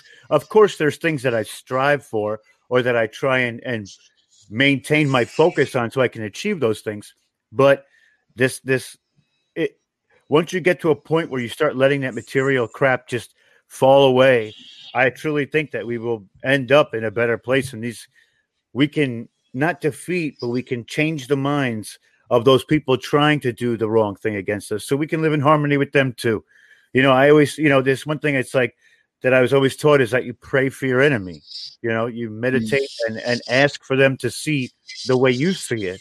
Therefore, they can not accustom themselves to it, but it's like walking a mile in your shoes. You know what I mean? Maybe they'll get a better understanding of it and a more of an appreciation for it. I think uh, trying to change someone else, mistake.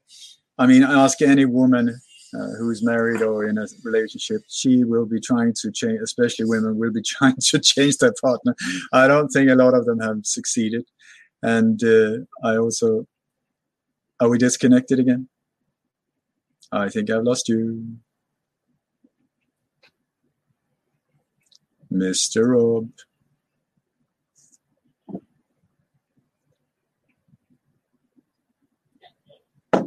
Oh, I'm back. They must be really nervous about us talking to each other because they're really trying right now. They're really trying.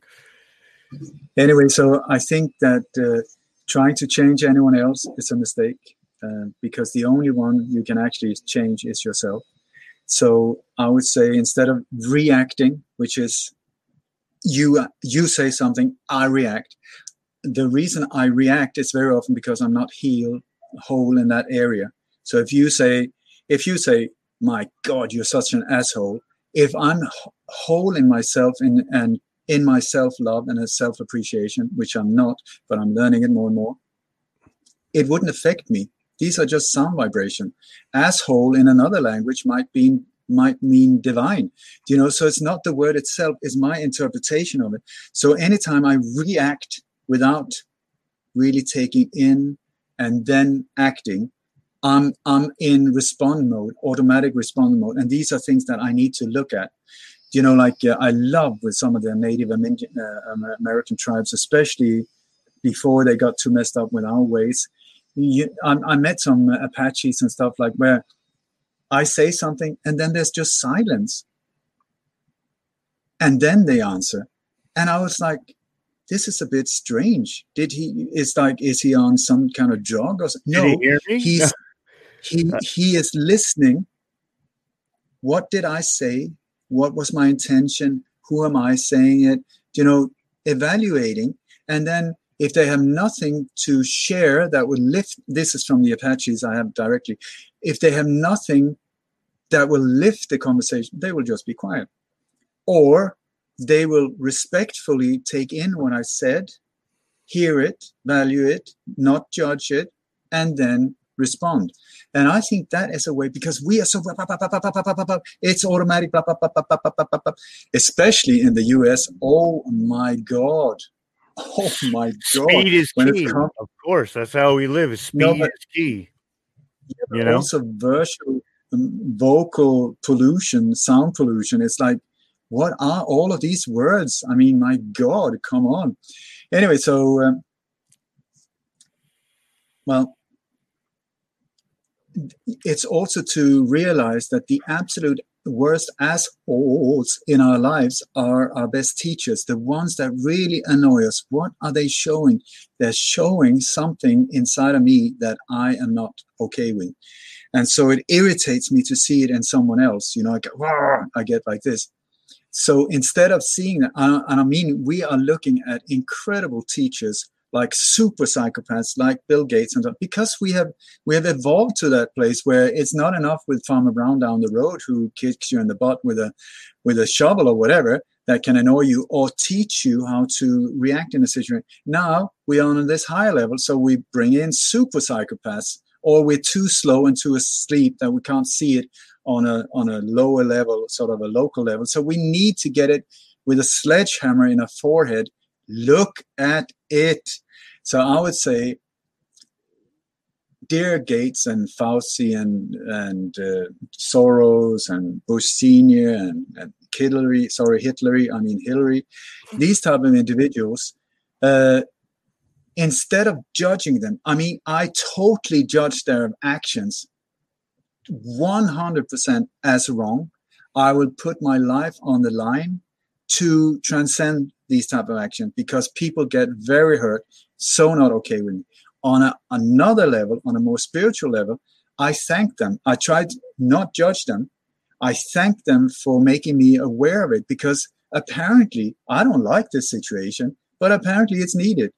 And uh, i heard uh, yesterday that somebody was talking about uh, 2020 as the year of the great retreat not reset. I thought that i liked that because suddenly the world was forced into a situation of contemplation, of looking yourself in the mirror, of seeing what has all of this been good for. And, and just a few days ago, I had to take a time out. You know, this last year has been really brutal in many ways for me. Mm-hmm. And one of the things is that we had to escape out of fear for the vaccine. I tell you, based on fear, but I felt we need to relocate. And there was a small little opening uh, window from Spain.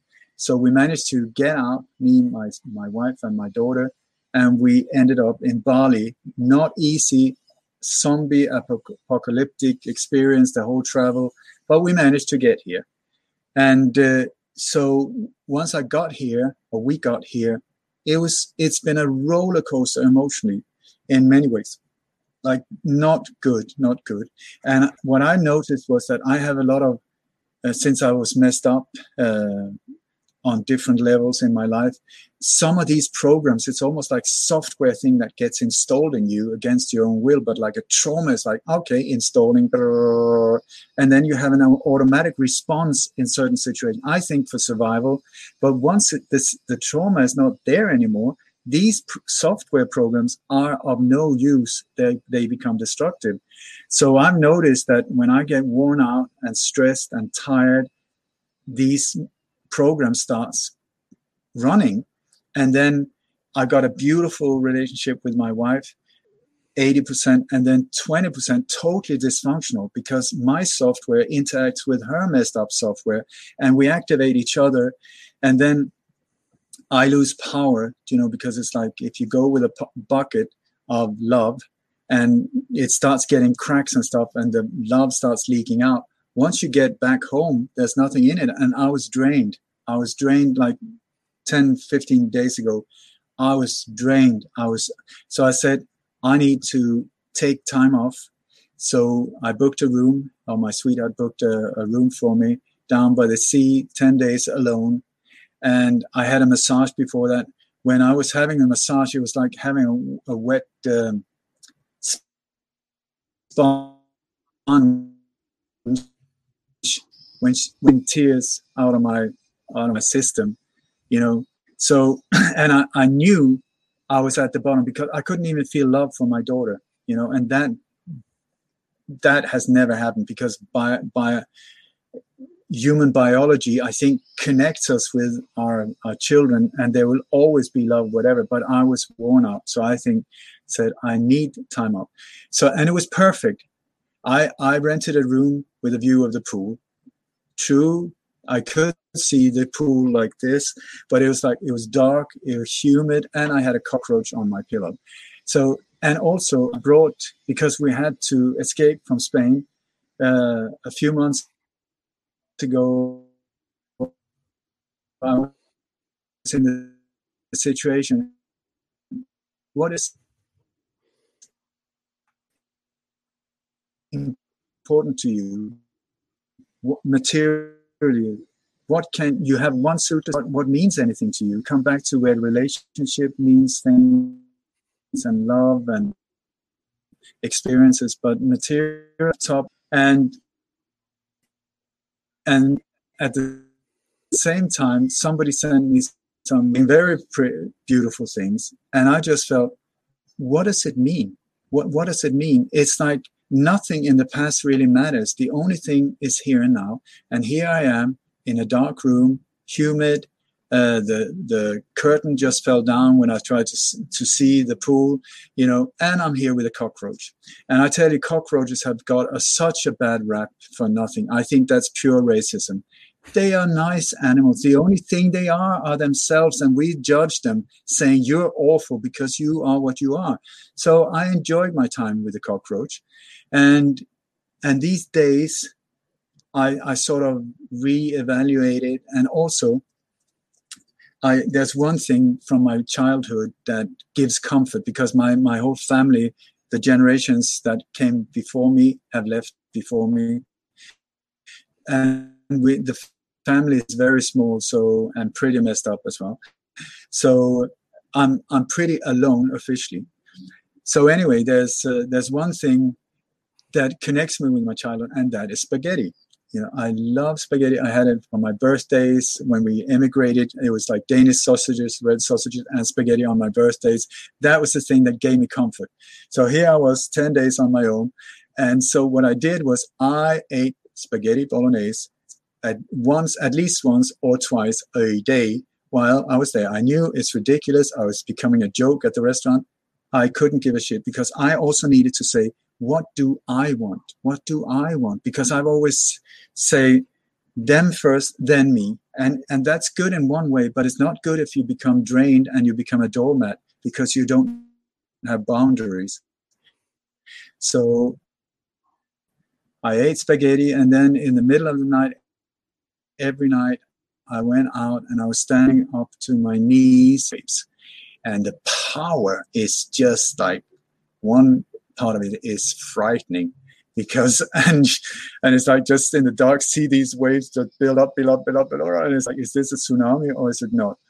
But uh, but it got, got me back into the elements back into balance more. And then it was really good for kim my sweetheart as well because uh, she needed time to check out things and now we're we're and then after eight days uh, she called me and she said I don't know why. I'm just sad. I'm crying all the time. She said, It doesn't make any sense. It's just I'm full of tears. I can very much relate to that as well. I don't know why, but the tears are up to here or have been. And so she was crying, crying, crying. And I just felt my, the love for her had come back. And so I felt I don't want her to be alone. So I, I drove back here two days early. And since then, we've had a really, really nice time and also a very gentle time with each other and a very understand instead of being fighting each other and being each other's enemy and where i've like 10 15 days ago i just felt this is it.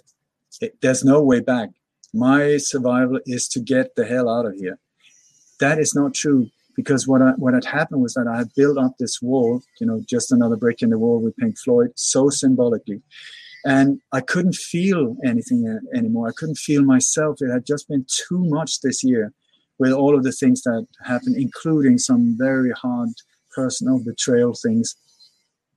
So once I started seeing what was the problem and getting getting back, then the the wall started disappearing again, and uh, the feelings came back and now i know i know i love her i love her you know? So it's a matter of i think when you're in tough situations which the world is now how did we get here? I have no idea. I think one way is because we're too up our own butt and too much uh, eating pizza and too much in love with the remote you know focused on football games and whatever diversion again.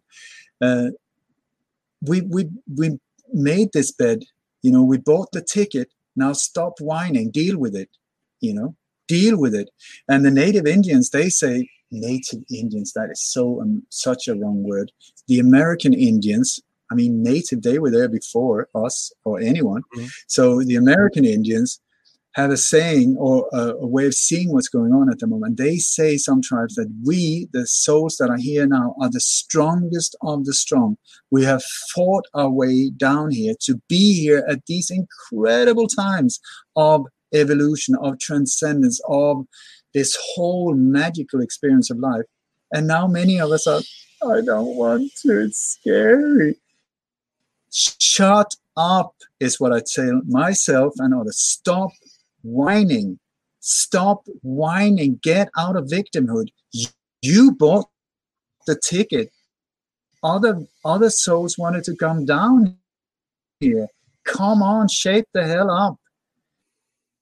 And start seeing how can you become the best of you? What can you bring to humanity? We've all got unique setups.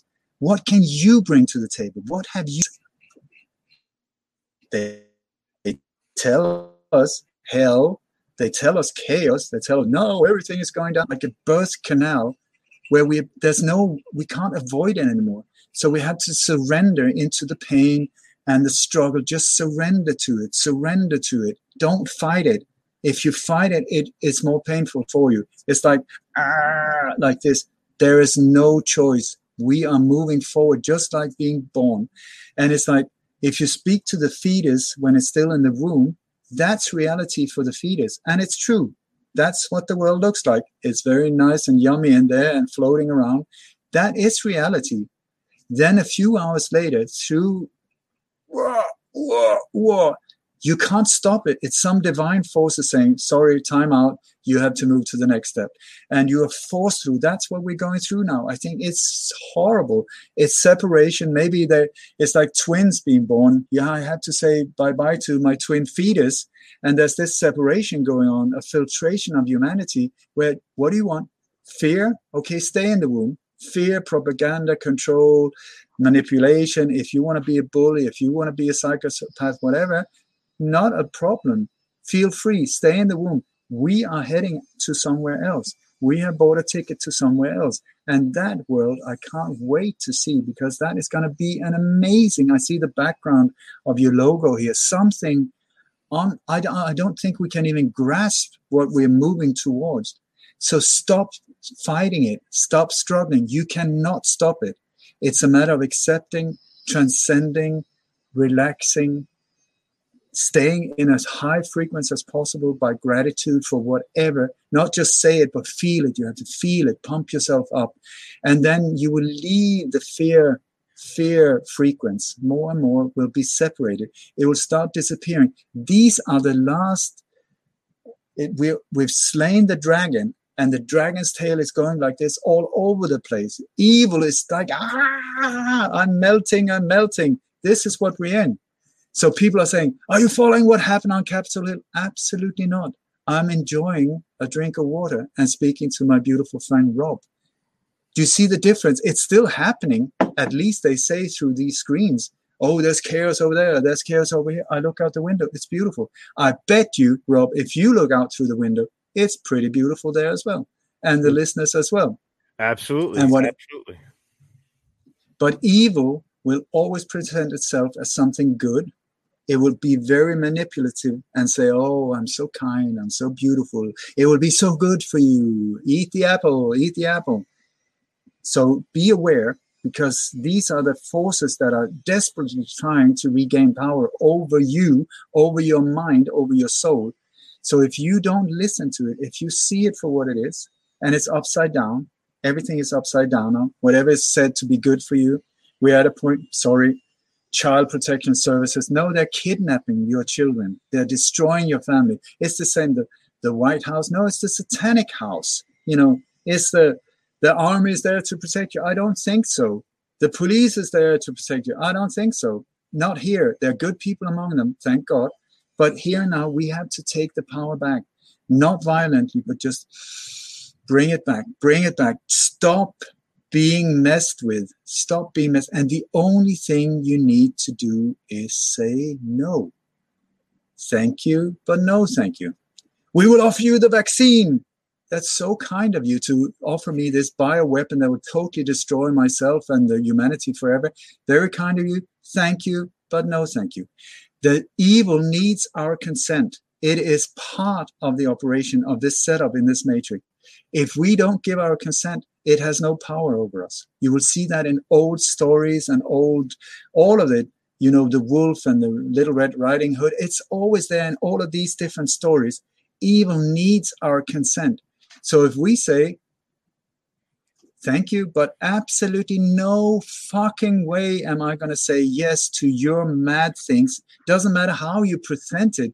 Well, you can have this mortgage for you will only like 3%. What is the meaning of mortgage? It's a French word. It means death cage.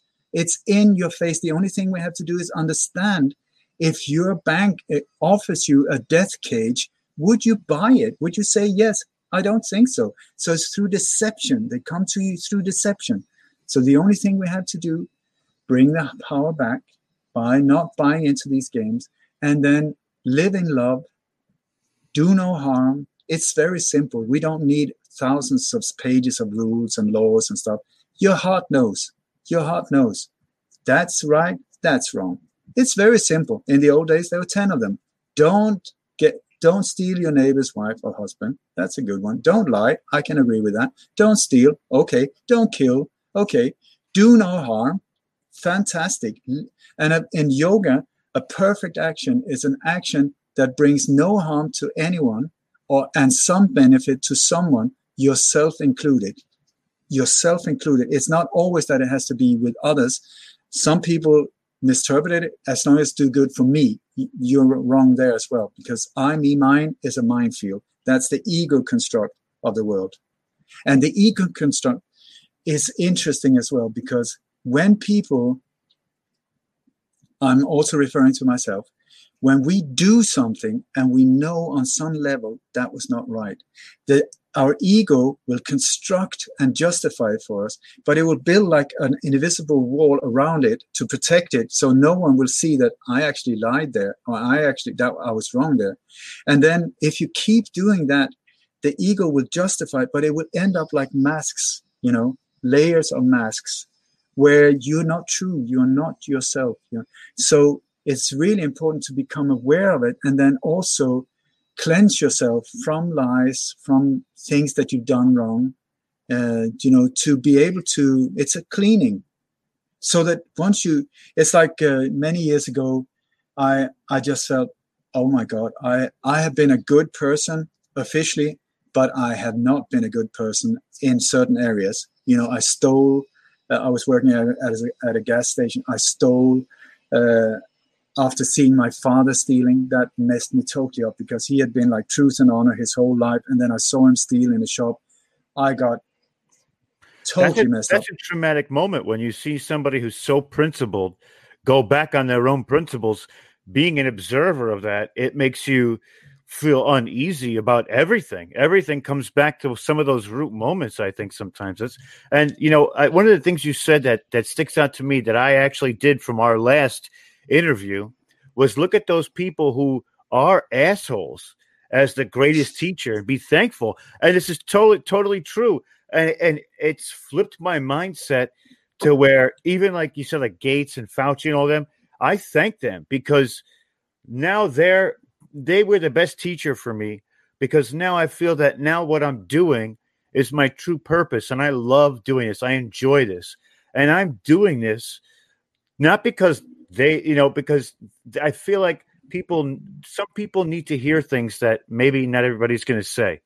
And I'm stepping away from what they do when they go out and I'm doing it genuinely with with love and and you know and empathy. And you know I I took them and I was just like you know what? That's not who I am. And I, but I appreciate what you're doing for me because I know I don't ever want to be like that. No matter how big I get or how big anything gets I just want to be able to come here say the things that I like to say and that's it you know? But that is also what resonated in your voice. What I heard was not lynch the bastards let kill let's kill them let's get rid of them. I mean i'm in in contact with with teams of snipers that could take them out like this and they offered it and i say absolutely no way would i be part of that also because it creates a lot of bad karma. You of know course. i wouldn't miss them i wouldn't miss them. And if gates wants depopulation feel free. There's a window there. Jump. You know i wouldn't miss him. But at the same time how has anything else united the word world before, like Corona? Never ever has the world come to a stop, where a standstill, where Mother Earth has finally got a chance to breathe, you know, and not be polluted and raped on a on a every single second of the day. Suddenly, she could like. Oh my God, thank you, thank you. It's only through these official assholes that I'm in, I'm not justifying them, absolutely not. But it's thanks to them that suddenly the world agreed upon yes, let's take a one world, one year almost retreat and and reevaluate our lives by locking ourselves in. We would never do it otherwise because our ego would say, no way, I'm too busy getting a new microwave and I'm so focused on getting a new car. And by the way, the Bronco Bills or whatever they're called is almost about to win. I can't focus on anything else. So the life said, okay, here you go. If you're not listening, welcome to the world of sledgehammers. And boom, it came in. and suddenly there was no option anymore you were faced to sit in the same room as these individuals around you that you, maybe you forgot who they are. Well, they're your children. That's your wife. That's your husband. These teenagers that were babies when you went to work and now you come back and they're teenagers have been there all the time saying, Hello, are you there? Hello. No, my son, you go play computer games and mess up your mind while I'm too of my own butt and focused on my desires. Now suddenly it's like, whoa, whoa, whoa, who are you? And they, and many people, I thought this was going to be the year of of uh, divorces. I've I've heard so many beautiful things from families that have started seeing each other. Not easy sometimes, but that they've started rejoining together, that they moved out from cities, out into the countryside, ex- the exact opposite of what they tried to force us through with Agenda 21. It's the exact thing is the exact opposite thing is happening. People are starting to care about each other. They're starting to see, oh my God, my neighbor hasn't got food. What? I mean, that's not good. You know, and like uh, things are falling apart and he just lost his job. Is there anything we can do for him? Before you didn't even know his name. You know, so these things and dolphins have come into the port of yes. Venice, and, and yes. nature is just like saying, "Oh my God, this is amazing! How what would have been able to do that? The world was too ego-minded that nobody cared. We're going through towards our total." De- destruction. Well, I don't care as long as I get my new paycheck and I get a new Xbox. Then I don't care. Well, here you are forced to care. That's very true. And, and thanks, go ahead. Go ahead. No, and it's thanks to these these incredible super psychopaths that makes it so obvious in the end that really no one can deny it. And I mean now I love it. They've started injecting people with absolute I mean, I can't describe how horrific these uh, bioweapons are that goes under the name of vaccines. And I also want to say oh, they just managed to develop the vaccine in eight weeks. That is absolute BS. Should I spell it out? Bullshit. Because the vaccine which is a bioweapon against humanity, pushing us into transhumanism, where they can be control us through computer, was there from day one. The vac- so-called vaccine was there from day one. The whole thing was how can we push it on the global population without them getting the uh, understanding what's going on, and it's only through problem reaction solution. They create the problem to get the reaction, and then they come with solutions. So they needed to create a global problem for us to accept mandatory vaccine. And by the way, if these vaccines are so good that they say they are, why do you have to make them uh, mandatory? Then anyone who is fearful can just take the vaccine, and they will be safe from people like myself who choose not to. Right. So well, there's one side effect that I'm going to tell everybody that this should be the ultimate key that this is just a terrible thing.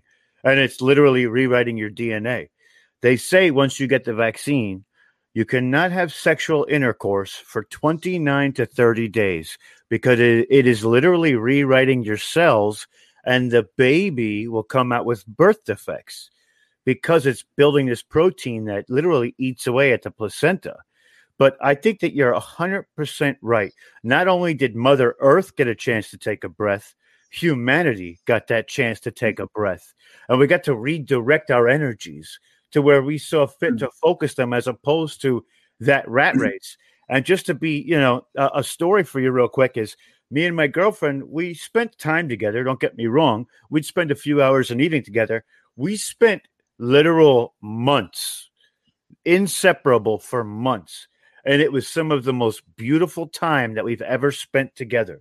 It was on a level I can't even describe it with actual words. To me, it was just, it was pure love in its purest form. And it meant the world to me. And I know it meant the world to her because we've talked about that.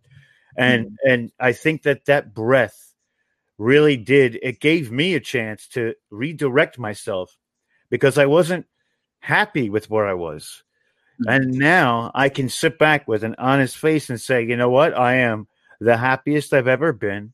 I've found my passion and my calling, and I'm going to hold on to it and ride it out for as long as I possibly can, no matter what. I mean, I'm not getting paid to do this. I'm not working at all right now, but that's it is what it is. I just take every day as it is, you know, and I focus my energy on this. And if the universe so happens to, you know, throw a couple shekels my way, that's cool. But if not, I'm still going to do this. It's just, you know, it's in me. It's a part of me now, and I can't stop it. So what a gift! It, what a gift truly you've been is. given. Truly is. And and the deliverer, the the mailman, was Bill asshole Gates. That's and exactly it's like- right. so it's like it it makes it takes judgment away from it at least for me because i don't hate them i don't i'm i'm grateful for them messing with my life because otherwise i would lose my my track you know? And it's like i've been doing this for 40 years. I have not been paid anything. I am not i you know now i'm getting beautiful donations from but that's just a few years ago. I've been doing this for all of these years even at a at a with the price of uh, losing friends and families and being looked upon like an absolute bizarre individual, you know. And uh, so I want to just rewind the whole thing because of the DNA thing. Do, do you know the reason why they want to change the DNA? One of the reasons is because they have patented the synthetic code, meaning that when it gets into your system, it, they reprogram your DNA includes their patented DNA sequence, meaning from that point on, they will own you. They will own your body, will be their property. I don't doubt that. Do you see what I'm saying? Of course, that's the, that's No, the most disgusting thing that anybody could do to another human being. It's like slavery, but they actually own your essence in that moment too. It's the sickest thing. It's the sickest thing. It's exactly what Monsanto, which uh, if you look at the, the board members in Monsanto, it should actually be relabeled as Mon Diablo because Monsanto, they always present themselves as really beautiful. But uh, you will see that's exactly what they've done with GMOs. And look at all of these court cases where farmers have been like growing the the harvest for generations, and then suddenly a little GMO flies in, puts a seed there, and suddenly Monsanto just goes in and say, "We we have to take over your farm because you have stolen from us." It's the exact same thing, but then it was uh, corn or whatever. Here, it's your DNA. I mean, it cannot get worse. And this is Agenda 21 in your face. More than 104, 10 nations have signed that. At least that's what they claim. I've never seen the signatures, but that whole thing is if you don't want to know what Agenda 21 or Agenda 30 is, I cannot exaggerate how dark the future will be. They want the government, the global government, to own the water, the earth, the land, The the air. air. Your children will belong to the state. You're you're not allowed to have any private property at all. That that's their agenda. I kid you not. And then you got uh, Codex Alimentarius when it comes to the food whole thing, how they want to control that.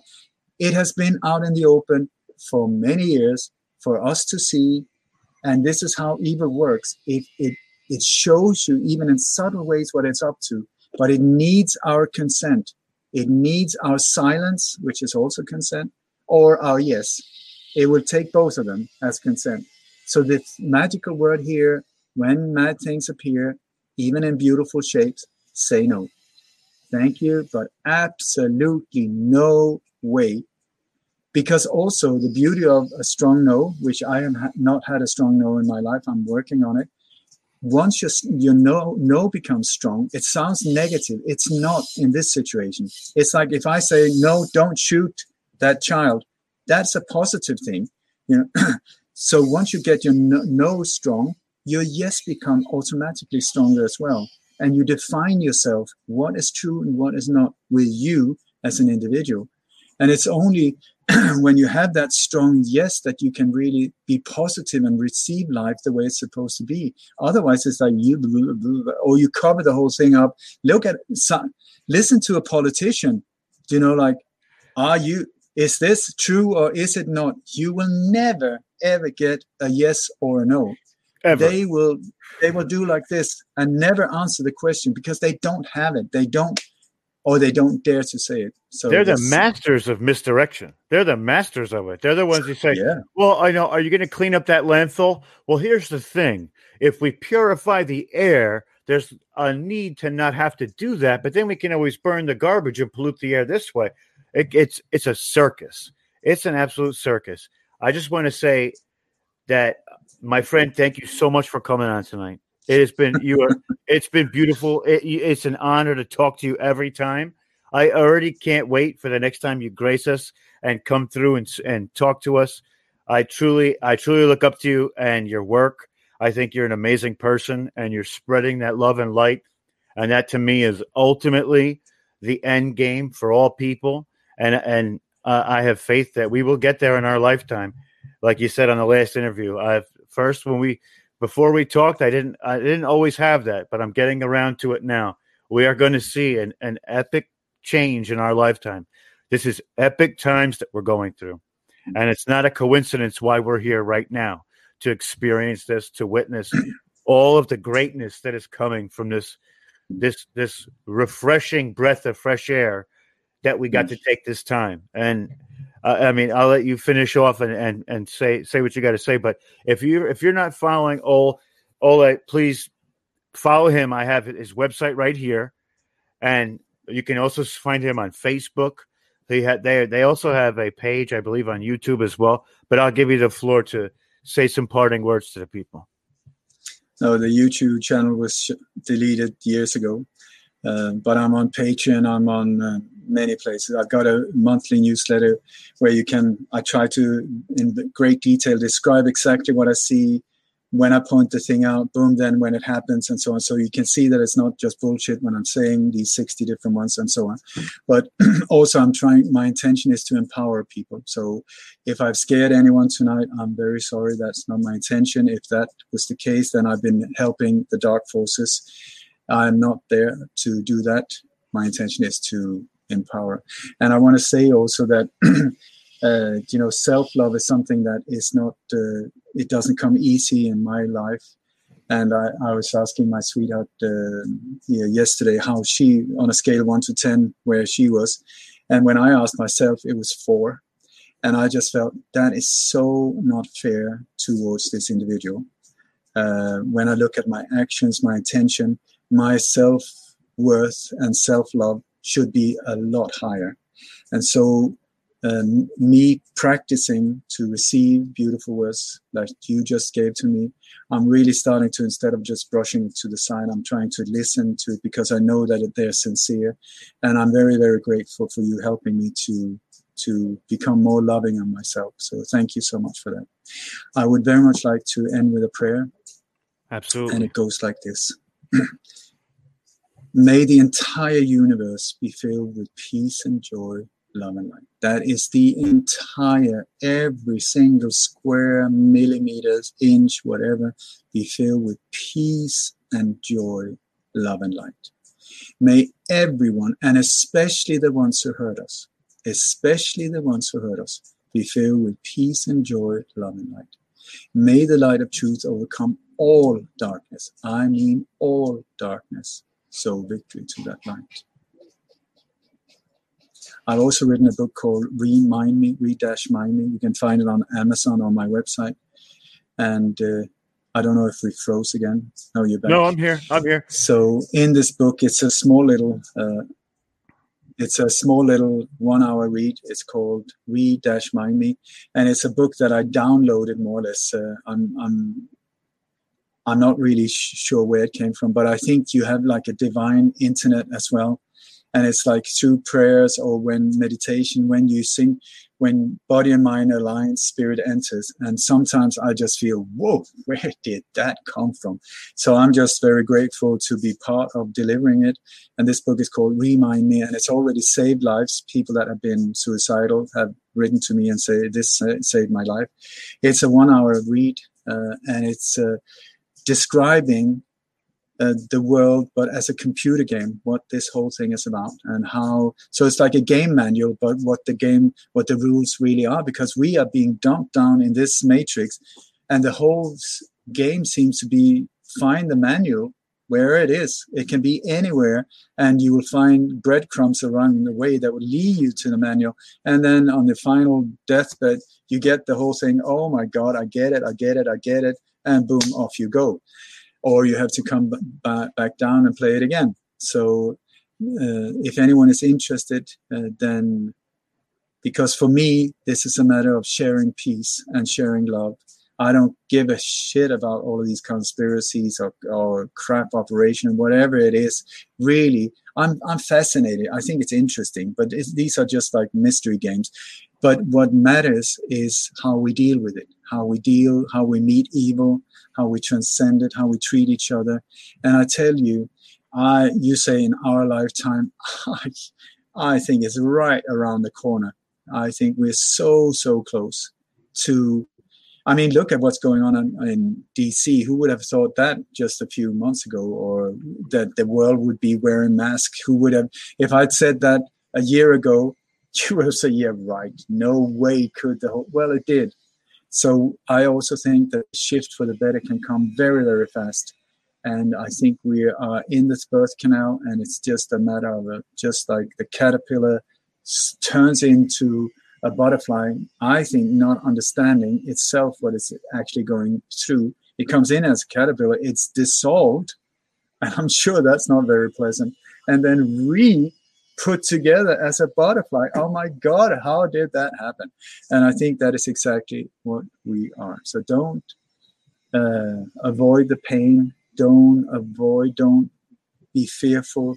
Accept it and just flow through it and look upon this as an amazing experience on we're going through. And if not, I'm totally wrong and we're screwed. And there you go. I, I, I think that you're right on the money, and those are some amazing parting words. I just want to thank everybody who joined us tonight and uh, tuned in for this special episode. I could tell you I was super excited for it, and uh, I always am when we get to talk. And uh, like I said, I'm looking forward to the next time, and uh, we'll plan that shortly. And uh, for everybody out there, thank you so much, and I hope you have an amazing evening and amazing weekend. We'll see you all around the bend. All.